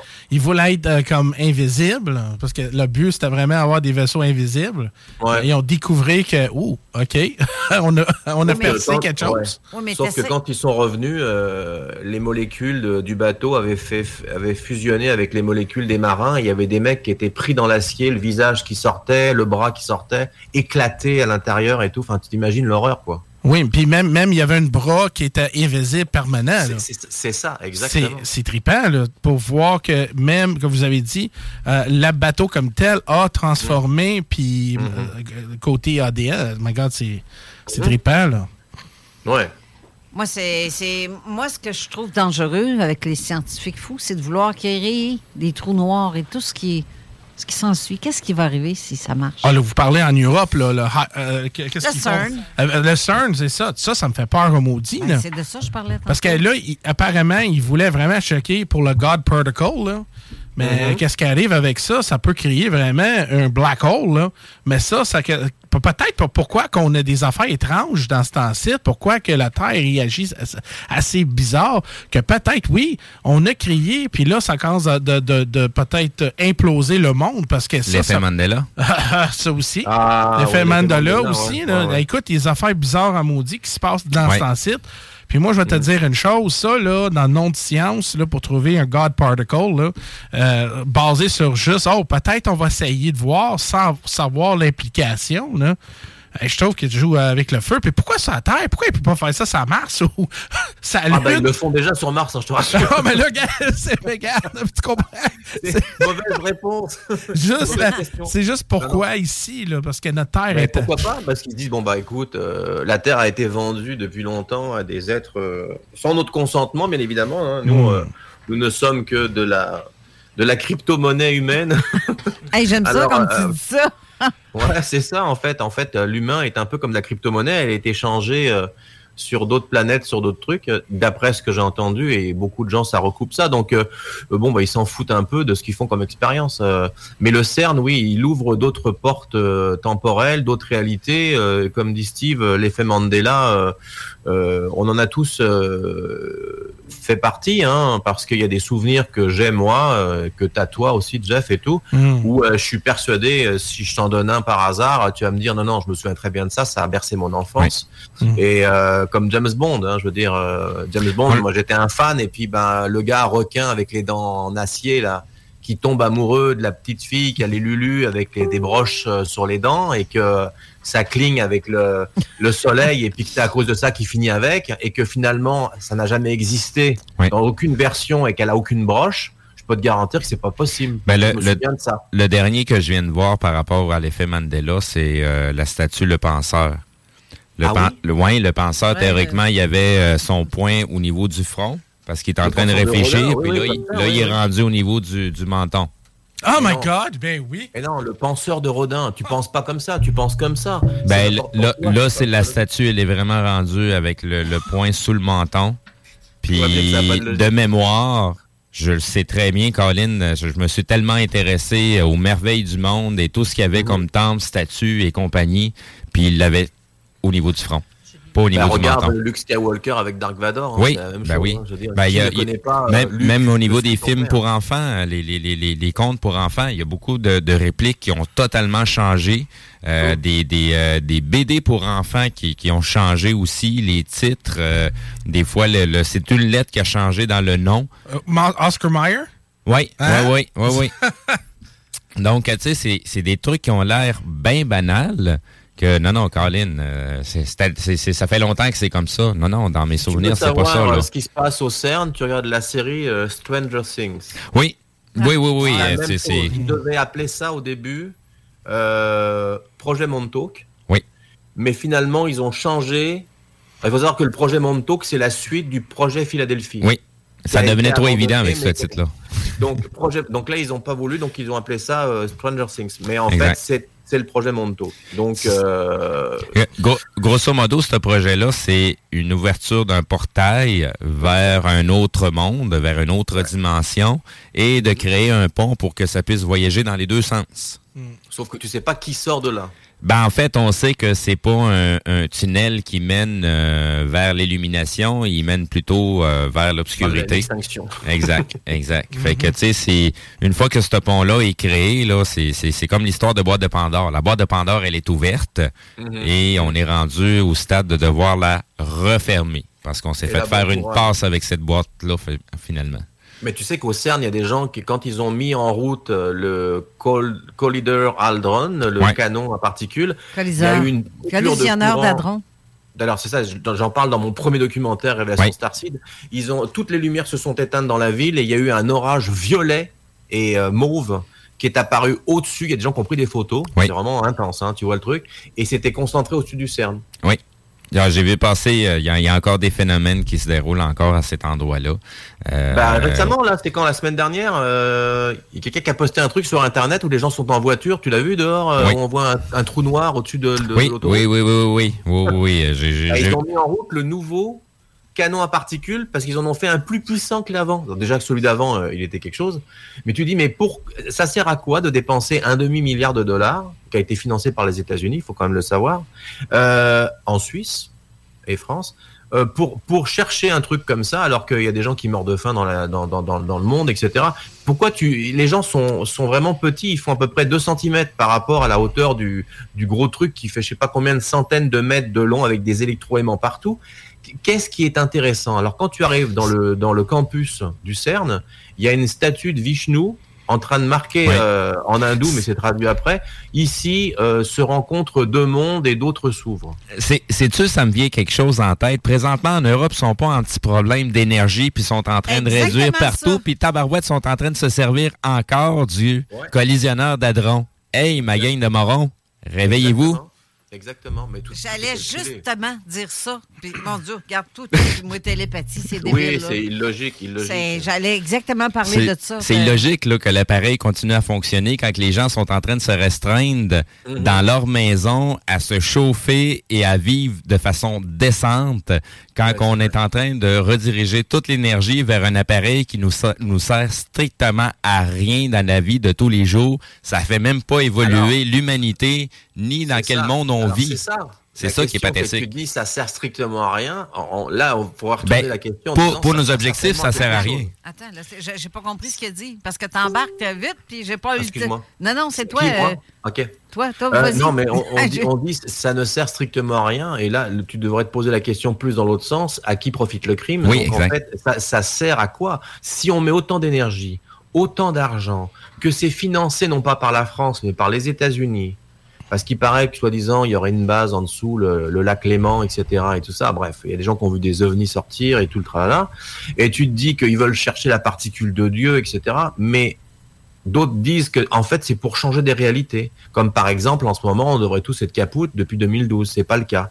Et là on serait dans, dans différents layers, dans différentes couches de réalité dans lesquelles il y aurait un autre Steve, un autre euh, Jean-Charles, un autre euh, qui vivrait à peu près, euh, il existerait à peu près 600 mondes al- alternatifs. À mon avis, c'est déjà. me poser des questions là-dessus en me disant Le multiverse. Mandela bah, c'est peut-être que peut-être que c'est vrai en fait peut-être qu'on change des réalités parce que le cauchemar qu'on a vécu quand je dis ça les gens vont comprendre depuis trois ans sans donner de détails euh, c'est pas normal tu te dis il y a quelque chose il y a un, grain de sable dans le rouage ou alors on nous on nous on nous, on nous sert ça, mais en fait, c'est pas ce qui devait se passer. Il y a des, il y a des réalités qui sont alternées. On a des déjà vus alors qu'on les a pas vus. Euh, et je pense que le CERN doit certainement créer un autre tissu de réalité. Ça, c'est fort probable que, de toute façon, ils jouent aux apprentis sorciers. S'ils trouvent la particule de Dieu, admettons, c'est leur, puisque c'est leur, leur, euh, leur graal, ils veulent chercher ça, euh, ça va servir à quoi? Ok, j'ai trouvé la particule de Dieu. Ouais, super, champagne. Mais on s'en fout. Si ça va servir à quoi? C'est pas ça qu'ils cherchent en vérité. En vérité, ils cherchent autre chose. Même peut-être, là, peut-être c'est pas nous autres, euh, euh, c'est notre façon pourquoi on fait pour nous-mêmes. Parce que c'est un exemple. Il y a Mm. plusieurs euh, films ou l'histoire que c'est un exemple, un monde parallèle que nous sont en Oui. train de souffrir. OK? Euh, sont en Mhm. soit attaque extraterrestre ou euh, ils sont en train de faire dans le planète détruire. Puis eux autres, ils n'ont pas assez de ressources ou une façon de, de créer justement une particule comme ça. Mais là, ils vont aller dans un autre monde réel pour qu'on puisse le fabriquer pour l'envoyer là. Mais en même temps, on se détruit notre réalité en même temps. Là. Tu comprends ce que je veux dire? Donc, ça peut être ça aussi. Là. C'est un exemple. Nous autres, on est tellement avancés. OK? Nous, notre société est super évoluée mais on a trouvé la porte ou la fameuse clé pour aller dans d'autres mondes de réalité. Donc là, d'autres mondes de réalité peuvent être euh, du monde moins avancé, euh, du monde plus avancé, euh, tellement polarisé de différence qui peut-être eux autres qui ont pris des gens d'un autre, un autre monde réel que nous, ben prendre avantage qu'en sorte, gaga, on va utiliser leur, leur planète pour faire des niaiseries. Puis quand on va, comme un exemple, comme un fermier fait avec du blé ou whatever, tu vas faire pousser ces sites. Après ça, on va ramener ça dans notre réalité puis en même temps, on s'en fout, c'est juste eux autres. Là. Ce je veux dire? Parce que je regardais pourquoi ils faisaient ça. C'était quoi le but? C'était vraiment, c'était quoi l'objectif à créer quelque chose tellement incontrôlable, quelque chose qui est tellement dangereux qu'on sait pas, pour faire quoi avec? OK, oui, on l'a créé, mais comment qu'on peut l'atteindre? Comment qu'on peut le, le contrôler après, là? C'est Ah, comme on fait un soldat. Il y a tout ce que tu penses savoir, tout ce que tu sais et tout ce qu'on ne sait pas. C'est comme on fait un que- soldat, là, on, on- on- on le forme pour être un tueur, Ouais. pour un fou. La seule affaire qu'il fait, c'est tuer. Mais là, Mhm. quand il n'y a plus de job à faire, là, comment qu'on peut contrôler cette personne-là? Bah, soit il déconnecte, soit il l'abatte. Exact. Parce qu'il est plus bon à rien, comme Rambo. Une fois qu'il avait fini son, son travail, il était plus à la bonne place. euh, John Rambo, il savait plus où il était. Ils l'ont utilisé jusqu'à la corde et après, bah, ils le relâchent dans la nature. Mais euh, c'est c'est ça, c'est dans les, dans, les, dans les histoires. Mais dans la vraie vie, je pense que quand quelqu'un est, est un tueur comme ça, formé, etc., euh, il s'en débarrasse. Tant qu'il est plus actif, parce que c'est dangereux après. Ils peuvent pas faire un super soldat et le laisser dans la nature. Hein. Mais Ils peuvent pas faire un mec hybride qui va être contre eux. Si tu, comme je dis tantôt à Jeff, je dis, si tu es pas avec moi, tu es contre moi. Donc un mec avec des facultés extrasensorielles, télékinésiques, téléportation, qui travaille pour le gouvernement, ils vont pas lui faire une bonne retraite. Hein. Ils vont dire, tu restes avec, avec nous toute ta vie. Parce que tu peux pas être, parce que un mec comme ça, il va pouvoir nous mettre une tartine. S'il a envie demain matin, il se réveille, le gars mal luné. Ok, je vais, dé- je vais aller faire péter tel truc. Je peux. Et non, c'est trop dangereux. Donc je pense que ces gens-là sont soit annihilés, soit euh, recyclés ailleurs, ou soit envoyés sur d'autres planètes, ou quoi que ce soit, parce que ça serait trop une bombe à retardement. D'ailleurs, tous les vétérans euh, euh, de l'armée qui ont été des, gens hyper impliqués, qui des fois pètent les plombs aux États-Unis, c'est des anciens militaires, des machins, mais ça, tu as pas le contrôle là-dessus. Des mecs qui ont fait le Vietnam, qui ont, donné leur vie, qui ont tout donné. Ces gens-là, ils sont, bah, après, ils sont abandonnés laissés à leur triste sort. C'est pas normal, ça. Il n'y a pas de, de, de cellules pour les pour qu'ils se réadaptent parce que ces gars-là, on les on les a fait aller dans le dans la, la, la pire des choses, euh, de tuer un être humain et puis après euh, on, on les réhabilite pas et, et ça je trouve je trouve ça anormal parce qu'il y a y a des gars qui ont donné leur vie pour que pour sauver la nôtre. Tu vois? Et, et ça je trouve ça vraiment euh, bad de, de, de dire oh là il est taré lui il a tué du monde. Mais attends euh, pourquoi? Pour sauver ton cul? Pour que toi tu sois bien maintenant pour que ta famille et tes enfants soient en paix ces gens-là ont été formés. Maintenant qu'est-ce qu'on fait avec eux? On les laisse euh, un peu comme un animal que tu abandonnes après 10 ans parce que bon bah il est vieux et puis partout on va on va le foutre euh, à l'abattoir. C'est pas c'est pas bien. Un être humain reste un être humain. Et euh, moi je pense que on devrait mieux considérer les gens comme ça et c'est, je trouve ça vraiment triste parce qu'il y a des gens qui sont livrés à eux-mêmes après ça et euh, il faut, il faut justement ait- et c'est pareil pour les trucs extraterrestres hein, parce que ça je te parle des choses terre à terre mais les gens qui ont vécu des choses en rapport avec les extraterrestres parce que c'est des choses que les gens croient pas eh ben on les abandonne à leur triste sort les abductions les femmes qu'on pris, à qui on a pris leur fœtus ou quoi que ce soit. Oh c'est une folle oh si oh ça. Mais la femme elle a vécu ça? Tu la laisses toute seule avec sa peine avec son problème? Tu vois Donc c'est important que, comme disait l'autre fois Carole, qu'il existe des organismes qui peuvent encadrer ces gens-là, les écouter. Et ce qui, est- bien avec l'émission de Carole, et je lui dis tout le temps, c'est que elle amène toujours une, une vision différente et, et euh, euh, il y en a pour tout le monde en fait, aussi bien pour les gens qui y croient, qui y croient pas, que, que les gens peuvent exposer. euh, et c'est bien que cette radio existe parce que ça permet d'informer le monde à leur niveau et en même temps les informer à leur vitesse. Les- sans- ils, ils prennent ce qu'ils ont envie de prendre, c'est ça. Il y a, comme tu disais au début du jingle, personne n'est obligé de croire quoi que ce soit. Nous ne détenons pas la vérité, mais simplement nous partageons l'information. À vous de la de l'assimiler ou pas, mais on n'est pas là pour obliger personne. On est là pour informer le monde, et c'est bien ce que ce que ce qu'on fait en ce moment. Tu vois, Steve, Jeff et tout ça. On, on donne de notre temps, on explique aux gens ce qu'on a vécu ou ce que les gens ont vécu, et ça donne une nouvelle vision sur une autre réalité qui est possible. Et ça les, ça les laisse pas dans une, dans, dans, dans- un entonnoir de, il existe qu'une seule chose. On, on a de multiples possibilités et de multiples théories. Après, à toi de choisir celle qui te convient. J'en aurais une théorie de, de qu'on va te. Je vais te parler après la pause parce qu'il faut retourner à la pause pour la dernière Déjà, portion d'émission.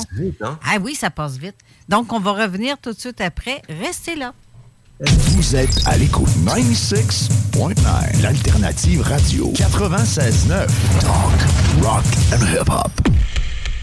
Laurent et les truands. Juste moi, dans, ma, dans mon rayon à moi, là, dans les deux dernières semaines, j'ai j'ai deux personnes, une qui a, qui a tenté à ses jours, une- une- qui a heureusement survécu, puis un autre, malheureusement, tu sais, un, un collègue qui a perdu son père, euh, qui s'est enlevé la vie. À un moment donné, il y a des politiques, il va falloir, et des gens du milieu du système de santé, qu'il va falloir qu'ils prennent le taureau par les cornes, puis qu'ils prennent position là-dessus, puis qu'on se pose la question, comment on fait pour outiller, puis comment on, on- c'est quoi les outils qu'on a besoin en tant que société pour gérer ce petit problème-là, parce que c'est c'est pas normal ce qui est arrivé. Puis au-delà de ça, je pense qu'on devrait même impliquer le système d'éducation là-dedans. Parce que nos jeunes ont besoin d'être outillés aussi face à ce qui va leur arriver dans la vie. Ne manquez pas Laurent et les truands du lundi au jeudi dès midi. Autosyntapo.com CJMD Hip-hop et rap. 96.9.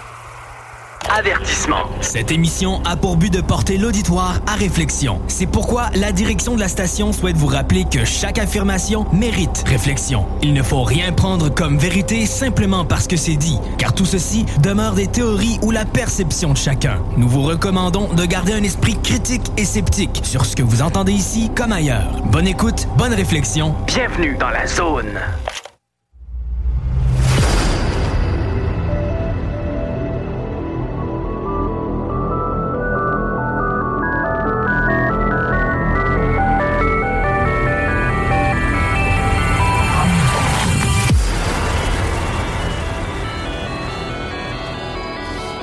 Retour en studio. Je suis en train de perdre mes écouteurs. Mon Dieu, ça en allait par en arrière, mon affaire.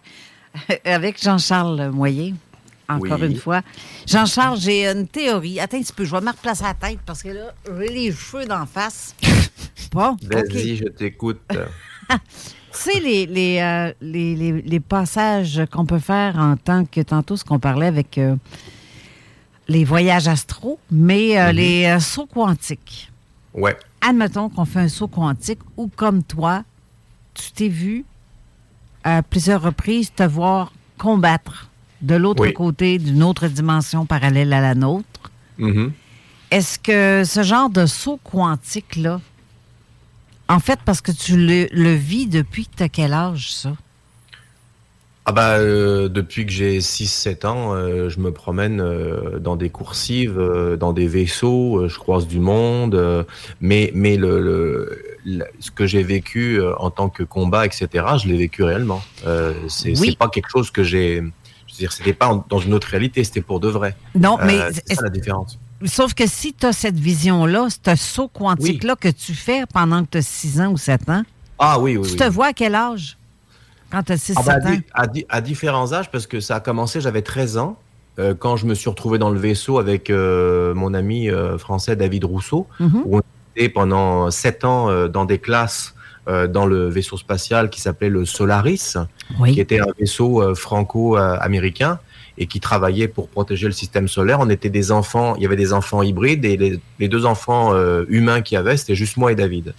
Et euh, ce qui s'est passé, c'est que hum, on a été formés euh, à ce moment-là, pendant ces sept, an- cette année-là, sept ans, à avoir, à développer nos pouvoirs, nos, nos capacités, et puis à, à faire des interactions avec différentes races extraterrestres. Et après ces sept ans, ils nous ont remis dans la timeline, la ligne de temps où nous avions disparu à l'âge de 13 ans pour moi, et on a continué notre vie normalement d'adulte. Et à l'âge de 20 ans et quelques, moi, j'ai fait mon service militaire normal dans la Air Force française. En réalité, là.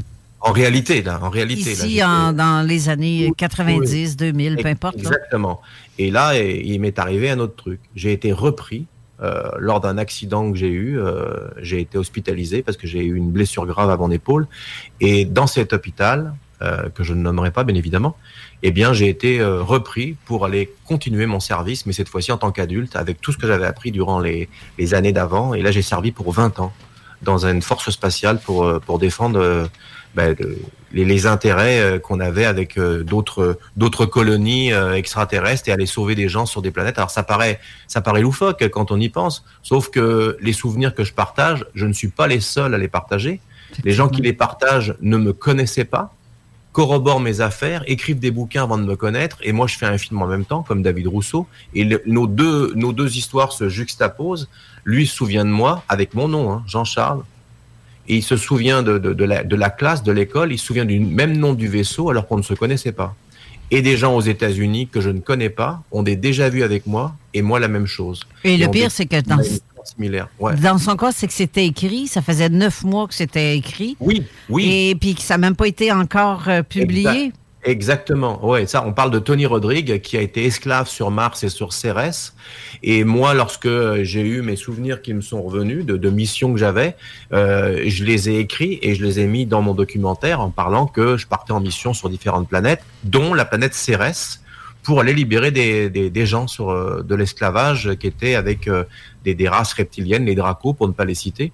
Et ce gars-là, Tony, que je ne connaissais pas, a écrit un livre qui s'appelle euh, Cérès Colony euh, Slave, un truc comme ça, donc les, les esclaves de la planète Cérès, dans lequel il dit qu'il est sur la planète Cérès, alors que c'était neuf mois avant que j'avais fait mon film et que personne ne savait le contenu puisque c'était le top secret. Il y avait que quelques personnes qui le savaient, c'était toi, que je préparais de quoi. Mais lui, euh, personne ne le savait. Ça faisait sept ans qu'il préparait son bouquin, donc il fallait pas qu'il y ait de fuite. Donc quand son bouquin est sorti, il y a la date de mon documentaire et la date de sortie de son bouquin, tu vois bien qu'il y a neuf mois d'écart, tu dis mais attends c'est pas possible. Et on ne se connaissait pas du tout, du tout, du tout. Et c'est plein de gens comme ça qui viennent vers moi et qui me disent je vous connais, je vous connais enfant, je vous connais, je vous ai reconnu, etc., etc.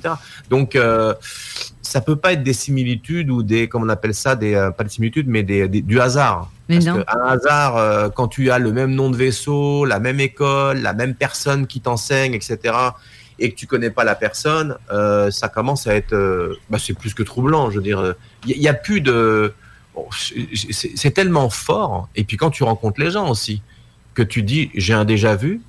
Là, pour aujourd'hui, je peux pas donner une information qui va être publique bientôt. Euh, bah euh, oui, je peux la donner. Elle a, été publique. C'est con ce que je dis. Euh, ouais, je viens de réaliser parce que en fait, Michael Sala a interviewé euh, Tony Rodrigue la semaine dernière. Et Tony Rodrigue se souvient de moi. Lorsqu'on s'est vu pour la première fois à Orlando, on s'est pris dans les bras et l'énergie qui est passée était incroyable. Et là, il a, il a eu des flashs que quand il était petit, et en a parlé à sa mère, il y avait un mystérieux euh, enfant qui venait dans sa chambre, qui arrivait par une espèce de porte temporelle. Alors tu te dis, euh, bon, il a l'esprit imaginatif cet enfant, tu vois. La mère a dit, bon, bah c'est un, un ami imaginaire, comme beaucoup d'enfants, tu vois. Sauf que là, il dit, ouais, mais je me souviens de son prénom. Elle leur a dit, ah bon, il s'appelle comment ton ami? Eh ben, il s'appelle Charlie. Ok. Sauf que ce qu'il savait pas, c'est que le petit nom que j'avais quand j'étais quand j'étais jeune, on m'appelait euh, JC, Jean-Charles, mais j'avais mon ami d'enfance qui m'appelait Charlie. C'est fou, hein? Et, et là, et là, bah forcément, euh, sa mère a dit, bah oui, je me rappelle de Charlie. Et là, forcément, les yeux pleins d'eau, on s'est regardé, puis on s'est dit, euh, merde, ça y est, je sais où je t'ai vu, et lui aussi. Et donc, et là, bah là, quand il a vu mon documentaire pour la première fois, euh, parce qu'il avait pas le temps là, il avait pas le temps. Je dis, faut que tu le vois, Tony, je veux que tu vois mon documentaire. Je le tannais. Il dit, écoute, je vais le voir tantôt. Il m'écrit un- une tartine et il me dit, euh, je suis sous le choc. Dis, pourquoi? Mais non, mais c'est Res, les rescapés, les esclaves, les gens que tu as sauvés. C'est ça y est, ça y est, le lien est fait. Alors là, quand après il a, parlé de Charlie avec le tunnel temporel, et c'était un tunnel qu'on empruntait nous quand on était dans le Solaris pour aller sur d'autres endroits. Et je pense que dans une différente timeline, je suis allé prévenir Tony de ne pas euh, partir avec des gens parce qu'il s'est fait enlever à l'âge de 10 ans, Tony. Et à l'âge de 10 ans, il a été sur des programmes spatiaux, il a été utilisé comme esclave, enfin bref. Mais on a trois ans d'écart, moi et lui. Donc quand il avait 10 ans, j'avais 13 ans. Et à 13 ans, moi, c'est là que j'ai commencé ma formation dans l'école avec les enfants dans le vaisseau. J'avais 13 ans. Donc moi, je voulais lui éviter de vivre ce qu'il a vécu. Mais après, quand j'étais adulte et que je l'ai retrouvé sur la planète Cérès, et bien là, cette fois-ci, j'ai dit, regarde, t'arrêtes les niaiseries, là, tu me suis. Et là, c'est là, à ce moment-là, que j'ai dû certainement le, sauver. Il a été rescapé de ça. Donc, ce sont des histoires qui paraissent hallucinantes, mais qui sont corroborées par des gens que je ne connaissais pas et qui écrivent des bouquins en me citant dedans avec des détails que, que tu peux pas dire c'est du hasard.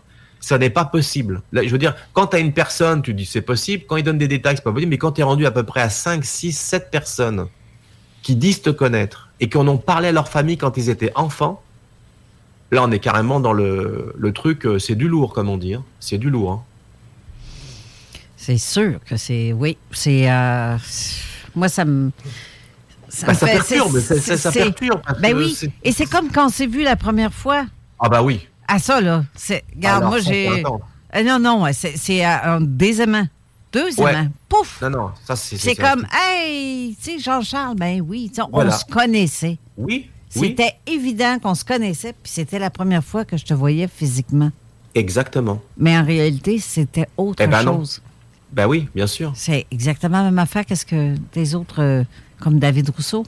Ah bah David, ça c'est c'est euh, c'est les pleurs, c'est les larmes, c'est euh, on se voit en visio puis on pleure hein, parce qu'on se dit je me souviens de toi et là il me dit mais t'as lu mon bouquin? Je dis mais quel bouquin? Et là je t'ai vu mon film il dit mais quel film? Et là tu vois que Le il est dans livre. la classe il est dans la classe il y a une femme blonde comme je décris qui s'appelle Maria qui dit viens là dans la classe il y a plein d'êtres extraterrestres qui sont dans la classe et puis là il y a une seule place de libre et là je vais là je vais m'asseoir au même endroit à côté de lui et c'est David. Et je le reconnais. Et, et, et lui, il raconte qu'il est assis et qu'à un moment donné a dit Je vous présente Jean-Charles. Il met ça dans son bouquin. Comment tu veux que ça soit possible? On se connaît pas. C'est fou, hein? Ben Ouais. oui, mais c'est, c'est, c'est, Yeah. ça perturbe, c'est sûr. Est-ce que tu as des questions, ben, Jeff? Parce que tu me fais plan... ton histoire faisait penser d'un gars qui a dit il était pris pour être un soldat euh, pour combattre euh, soit euh, un gars sur Mars, euh, quelque chose de même. Puis il avait rencontré, puis il a fait, euh, je pense, 20 ans de service. Oui. Puis il a retourné dans le corps de quand il était un enfant. Puis il avait quasiment un vie de mémoire pendant quand il grandissait. Il, il- il- il connaissait des gens qu'il n'a jamais vus dans sa vie, mais parce que cette expérience-là est arrivée, il était capable de faire des liens, de dire Hey, moi puis toi, on était ensemble quelque part. monsieur. Puis là, avec un peu de, de, de, de, de co- de connaissance ou du mind training, whatever, on va parler tantôt dans mon, dans mon émission euh, du perte de mémoire et tout. Là. Mais euh, après ça, il dit Ben, moi puis toi, on, a- on était servis euh, ensemble, on était dans l'armée euh, spéciale, là, au Space, Ouais, ouais. Space Force, whatever. Ouais. Ça me faisait penser de son histoire à lui. Que... Ah, mais il y a- il y, a beaucoup d'histoires similaires. parce oui, que, euh, oui. pas tout seul, hein. Moi, j'ai croisé plein de gens hein, euh, sur 20 ans. C'est euh, fascinant, là. Et ce qui est incroyable, c'est quand cette personne-là, mettons, comme tu dis, se découvre et puis décide de révéler au public ce qu'elle a, ce qu'elle a dit, hein, parce qu'elle dit c'est le bon moment, et qu'elle sort un bouquin dans lequel euh, ben, tu es cité.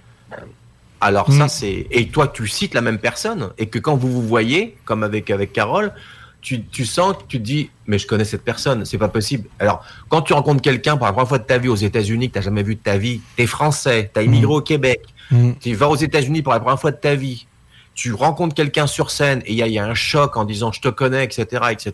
Alors là, c'est- impossible. Mm. Ah non, non, non, On peut croiser des gens dans ton propre pays, euh, au Canada, à Montréal, dans un magasin, puis.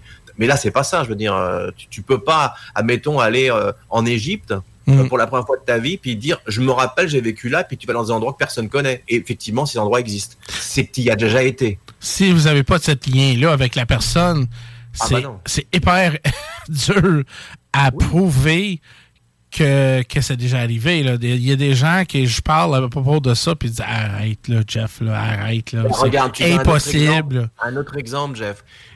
Quand j'étais, quand j'avais à peu près 7-8 ans, euh, je me décorporais, hein, donc on va dire ça comme ça, et je me promenais Mhm. partout. Et à un moment donné, quand j'avais l'habitude de me promener, ben j'allais dans des endroits où, tiens, ça pouvait m'intéresser, comme l'Égypte. Et Mhm. je suis allé sous le Sphinx, et j'ai vu des galeries souterraines avec des passages secrets, etc., etc. Bon, Euh, et j'ai et j'ai écrit quand j'étais petit, j'ai fait un dessin. Et on voit le dessin, je l'ai donné d'ailleurs à Michael Sala, qui l'a Mhm. mis dans son, dans son documentaire, et euh, au pareil pour Elena Danaan. Et Elena Danaan est une archéologue, Hmm. égyptologue, et euh, elle est allée à l'endroit où j'ai dit, mais physiquement. Et elle me dit, à moins d'y avoir été, ce qui est impossible puisque j'ai eu le passage par quelqu'un qui était sur place, C'est impossible. Et Je ben, j'ai je peux te poser une question? exactement. Oui, vas-y, vas-y, vas-y, Parce que là, tu disais que tu étais à l'Égypte, la Sphinx, puis tout ça. Je veux Parce que j'ai pas écouté ton, euh, le documentaire de tout ça. Là. Y avait-tu des pyramides? Oui. Ah, Oui? OK. Oui. Parce que il y a, y, a y, a y quelque chose à propos des. des euh. Par rapport au Sphinx, ouais. ouais, les Sphinx euh, qui Le- plus le- vieux, le- plus ouais, vieux que, que les pyramides. Ah, bah ça, c'est vrai, c'est vrai. Que vrai. ça fait représenter peut-être une civilisation bien avant là, les Et moi, quand j'y pyramides. suis allé, Jeff, c'était c'était euh, quand j'avais quand j'avais euh, 7-8 ans. Hmm. Donc euh, il- les pyramides étaient là euh, il y a 30 ans, comprends Il y a 40 ans. Ouais, ouais, là. Ouais, Si- j'avais été dans le temps plus loin, peut-être que j'aurais été surpris. C'est ça, je pose la que- question parce que je savais pas le contexte. C'est-tu vraiment Oui, quand oui, tu étais jeune ou c'était-tu vraiment une autre euh, expérience? Ok, ouais. Non, non, non, Et d'ailleurs, il y a un petit enfant Hmm. russe qui a dit qu'il y avait des, une ouverture sur l'oreille du sphinx et qu'on pouvait rentrer là par des galeries, etc. Et ça a été découvert il y a peu, il y a peu de temps. Hmm. Et moi, il y a 45 ans, j'avais dessiné ça. Ah, donc, wow! euh, bah oui, j'ai dessiné. Donc, euh, quand j'ai dit ça à Michael, il m'a dit donne-moi le dessin. Il- en gros, ma- euh, mon père avait marqué la date. J'avais, je pense que j'avais quelque chose comme 8 ans. Bon, bah là, tu te dis, ok, ouais, l'imagination. Sauf que là, on découvre que finalement, il y a vraiment des galeries sous le sphinx et que ça mènerait peut-être à une autre pyramide, etc., etc. Et là, bah, Elena, étant donné qu'elle était égy- égyptologue et puis qu'elle était euh, là-bas euh, en Égypte pendant 8 ans, ah bah, elle m'a dit, bah, écoute, euh, oui, t'as raison, parce que moi, j'y étais physiquement. J'ai vécu 8 ans en Égypte, et puis les hiéroglyphes et tout, je connais, et il y a des salles qui existent, et euh, je peux te dire que personne peut y aller. Sauf les archéologues, certains, puis tu, tu, tu connais le, le gars qui peut te faire rentrer. Donc, si toi, tu dis ça, alors que moi, j'y suis allé par des biais où ça pas facile, Mm. c'est que tu y étais. Tu peux pas l'avoir inventé. En, en plus, j'ai dessiné les galeries, imagine, sur un, sur un dessin avec le sphinx, hein, du, du haut de mes 9-10 ans, tu sais, 8 ans, j'ai dessiné comme, euh, comme un lion avec euh, les pattes à l'avant, et puis j'ai fait des, des souterrains en dessous, mais j'ai dessiné exactement ce qu'il y a. Alors, euh, c'est Ouais. pas possible. Après voir faire ça, là, Jean-Charles, c'est quoi la Oui. Sphinx de toi? Qu'est-ce que tu penses, c'est quoi? C'est la représentation probablement de de- de- d'un dieu euh, mi-homme, euh, mi- mi-animal, euh, hybride probablement, puisqu'il y a des êtres félinoïdes dans l'espace. Donc, euh, Hmm. on voit bien qu'il y a quand même une empreinte féline et Mm. puis qu'il y a quand même une tête humaine. Donc, euh, il y a quand même une hybridation. Euh, Je pense que ça représente vraiment quelque chose euh, qu'on a qu'on a vu. Mais ce qui est sûr, c'est qu'avec l'érosion des pattes, il y avait l'eau avant. Donc ça, c'est comme tu dis, ça remet en question euh, la, la datation exacte euh, de, de- du sphinx. Euh, Il y a beaucoup de théories là-dessus, mais je, je pense que le sphinx est bien, bien, bien antérieur aux pyramides. Hmm, ouais. Ouais. Hey, mon Dieu. Regarde, notre émission s'achève ici. Déjà. Ben non. Mais, Jeff a son émission après avec la zone insolite. Et Jeff, Ben oui. je te laisse. euh, Ben, je voulais savoir si ça tente peut-être euh, aller pour un petit bout ensemble quand je vais faire mon mission. Si Ben, ça écoute, tente- je, euh, je suis parti, je suis parti, euh, je suis là, au- autant en profiter. Mais si tu veux embarquer pour une couple de minutes pour la première pause, on pourrait discuter un petit peu plus. Après ça, on va aller. euh, euh, Je dis pas que je suis très occupé en ce moment parce que j'ai beaucoup de choses qui s'en viennent, comme euh, les prochaines conférences après Orlando qui a été une réussite. On est prévu d'aller au Japon. C'est pas, c'est pas, hein, c'est quelque chose. rien. hein. Et, et donc, euh, on a là-bas la Michael Sala japonaise qui est une référence et qui veut, euh, qui a fait un livre sur moi. Les amis, vous imaginez en japonais Wow. Sur toi bien sûr. Oui. Wow. Elle, elle- elle m'a interviewé, puis elle m'a demandé l'autorisation. Elle a fait un livre. Alors, je lui ai demandé de le faire en anglais pour moi, pour le traduire après, mais il va sortir en japonais courant décembre. Sur euh, Ah, ma, vie, euh, c'est fou, hein euh, oui. Faut pas que ça sorte en bande dessinée avec les Chinois avec des grands yeux. Comment J'y ai pensé. J'y ai pensé. Donc, Bon, je Là, je suis en train de faire euh, Rive Sud 2 aussi, donc euh, c'est pour ça que je suis très occupé, mais c'est avec un grand plaisir que je, je, je continue euh, à être sur l'émission avec toi. euh. Jeff, bon, ben parfait, une demi-heure. Mais donc, d'ici là, restez là parce que nous, on va revenir après. Il faut, faut quitter l'émission de Zone Parallèle. La semaine prochaine, on a un témoignage de Honorine qui vient nous parler en studio et ceux qui ont des euh, questions. Et je vous invite aussi, les auditeurs, pour l'émission de Jeff après. Mhm. Ceux qui ont des, euh, des témoignages, mais attendez après que Jean-Charles ait euh, parlé. Là. Oui. Ceux qui veulent euh, parler euh, avec Jeff euh, pour le- des témoignages en tant que tel. sur n'importe quoi. C'est hors de sujet. I don't care si vous, vous voulez parler, discuter, peut-être peut-être poser des questions sur vos expériences. Ça n'a pas besoin d'être sur l'ufologie, ça peut être sur le Loch Ness, sur Mickey Mouse, euh, Jim Simmons. gars, écoute, on s'en fout. Au moins, gars, si vous êtes intéressé, puis je veux vraiment interagir avec les gens. Et si vous êtes euh, d'accord, on va discuter sur votre cas et on va vraiment explorer l'inconnu. Parfait. Donc, euh, restez là. On vous revient après la pause pour l'émission de Jeff Benoît dans la zone insolite. Merci en attendant. Mais je reste ici parce que il n'y a pas le choix. On, fait pas- la, la mise en de son autres. émission. Donc, on fait un beau 4 heures. Bah, merci de m'avoir reçu, euh, c'est très apprécié comme d'habitude. Euh, je remercie aussi les auditeurs d'éc- d'écouter pendant deux heures euh, tout ce que j'ai à dire.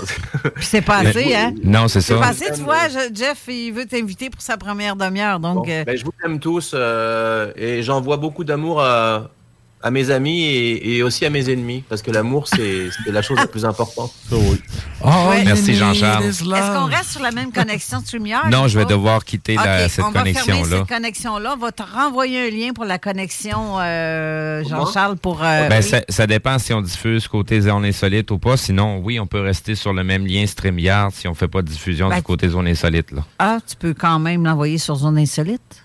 Non. Non? Ben, ça, ça en fait un Ah, petit non, ça peu me parce que pas. je pourrais partager sur ma page après. Là.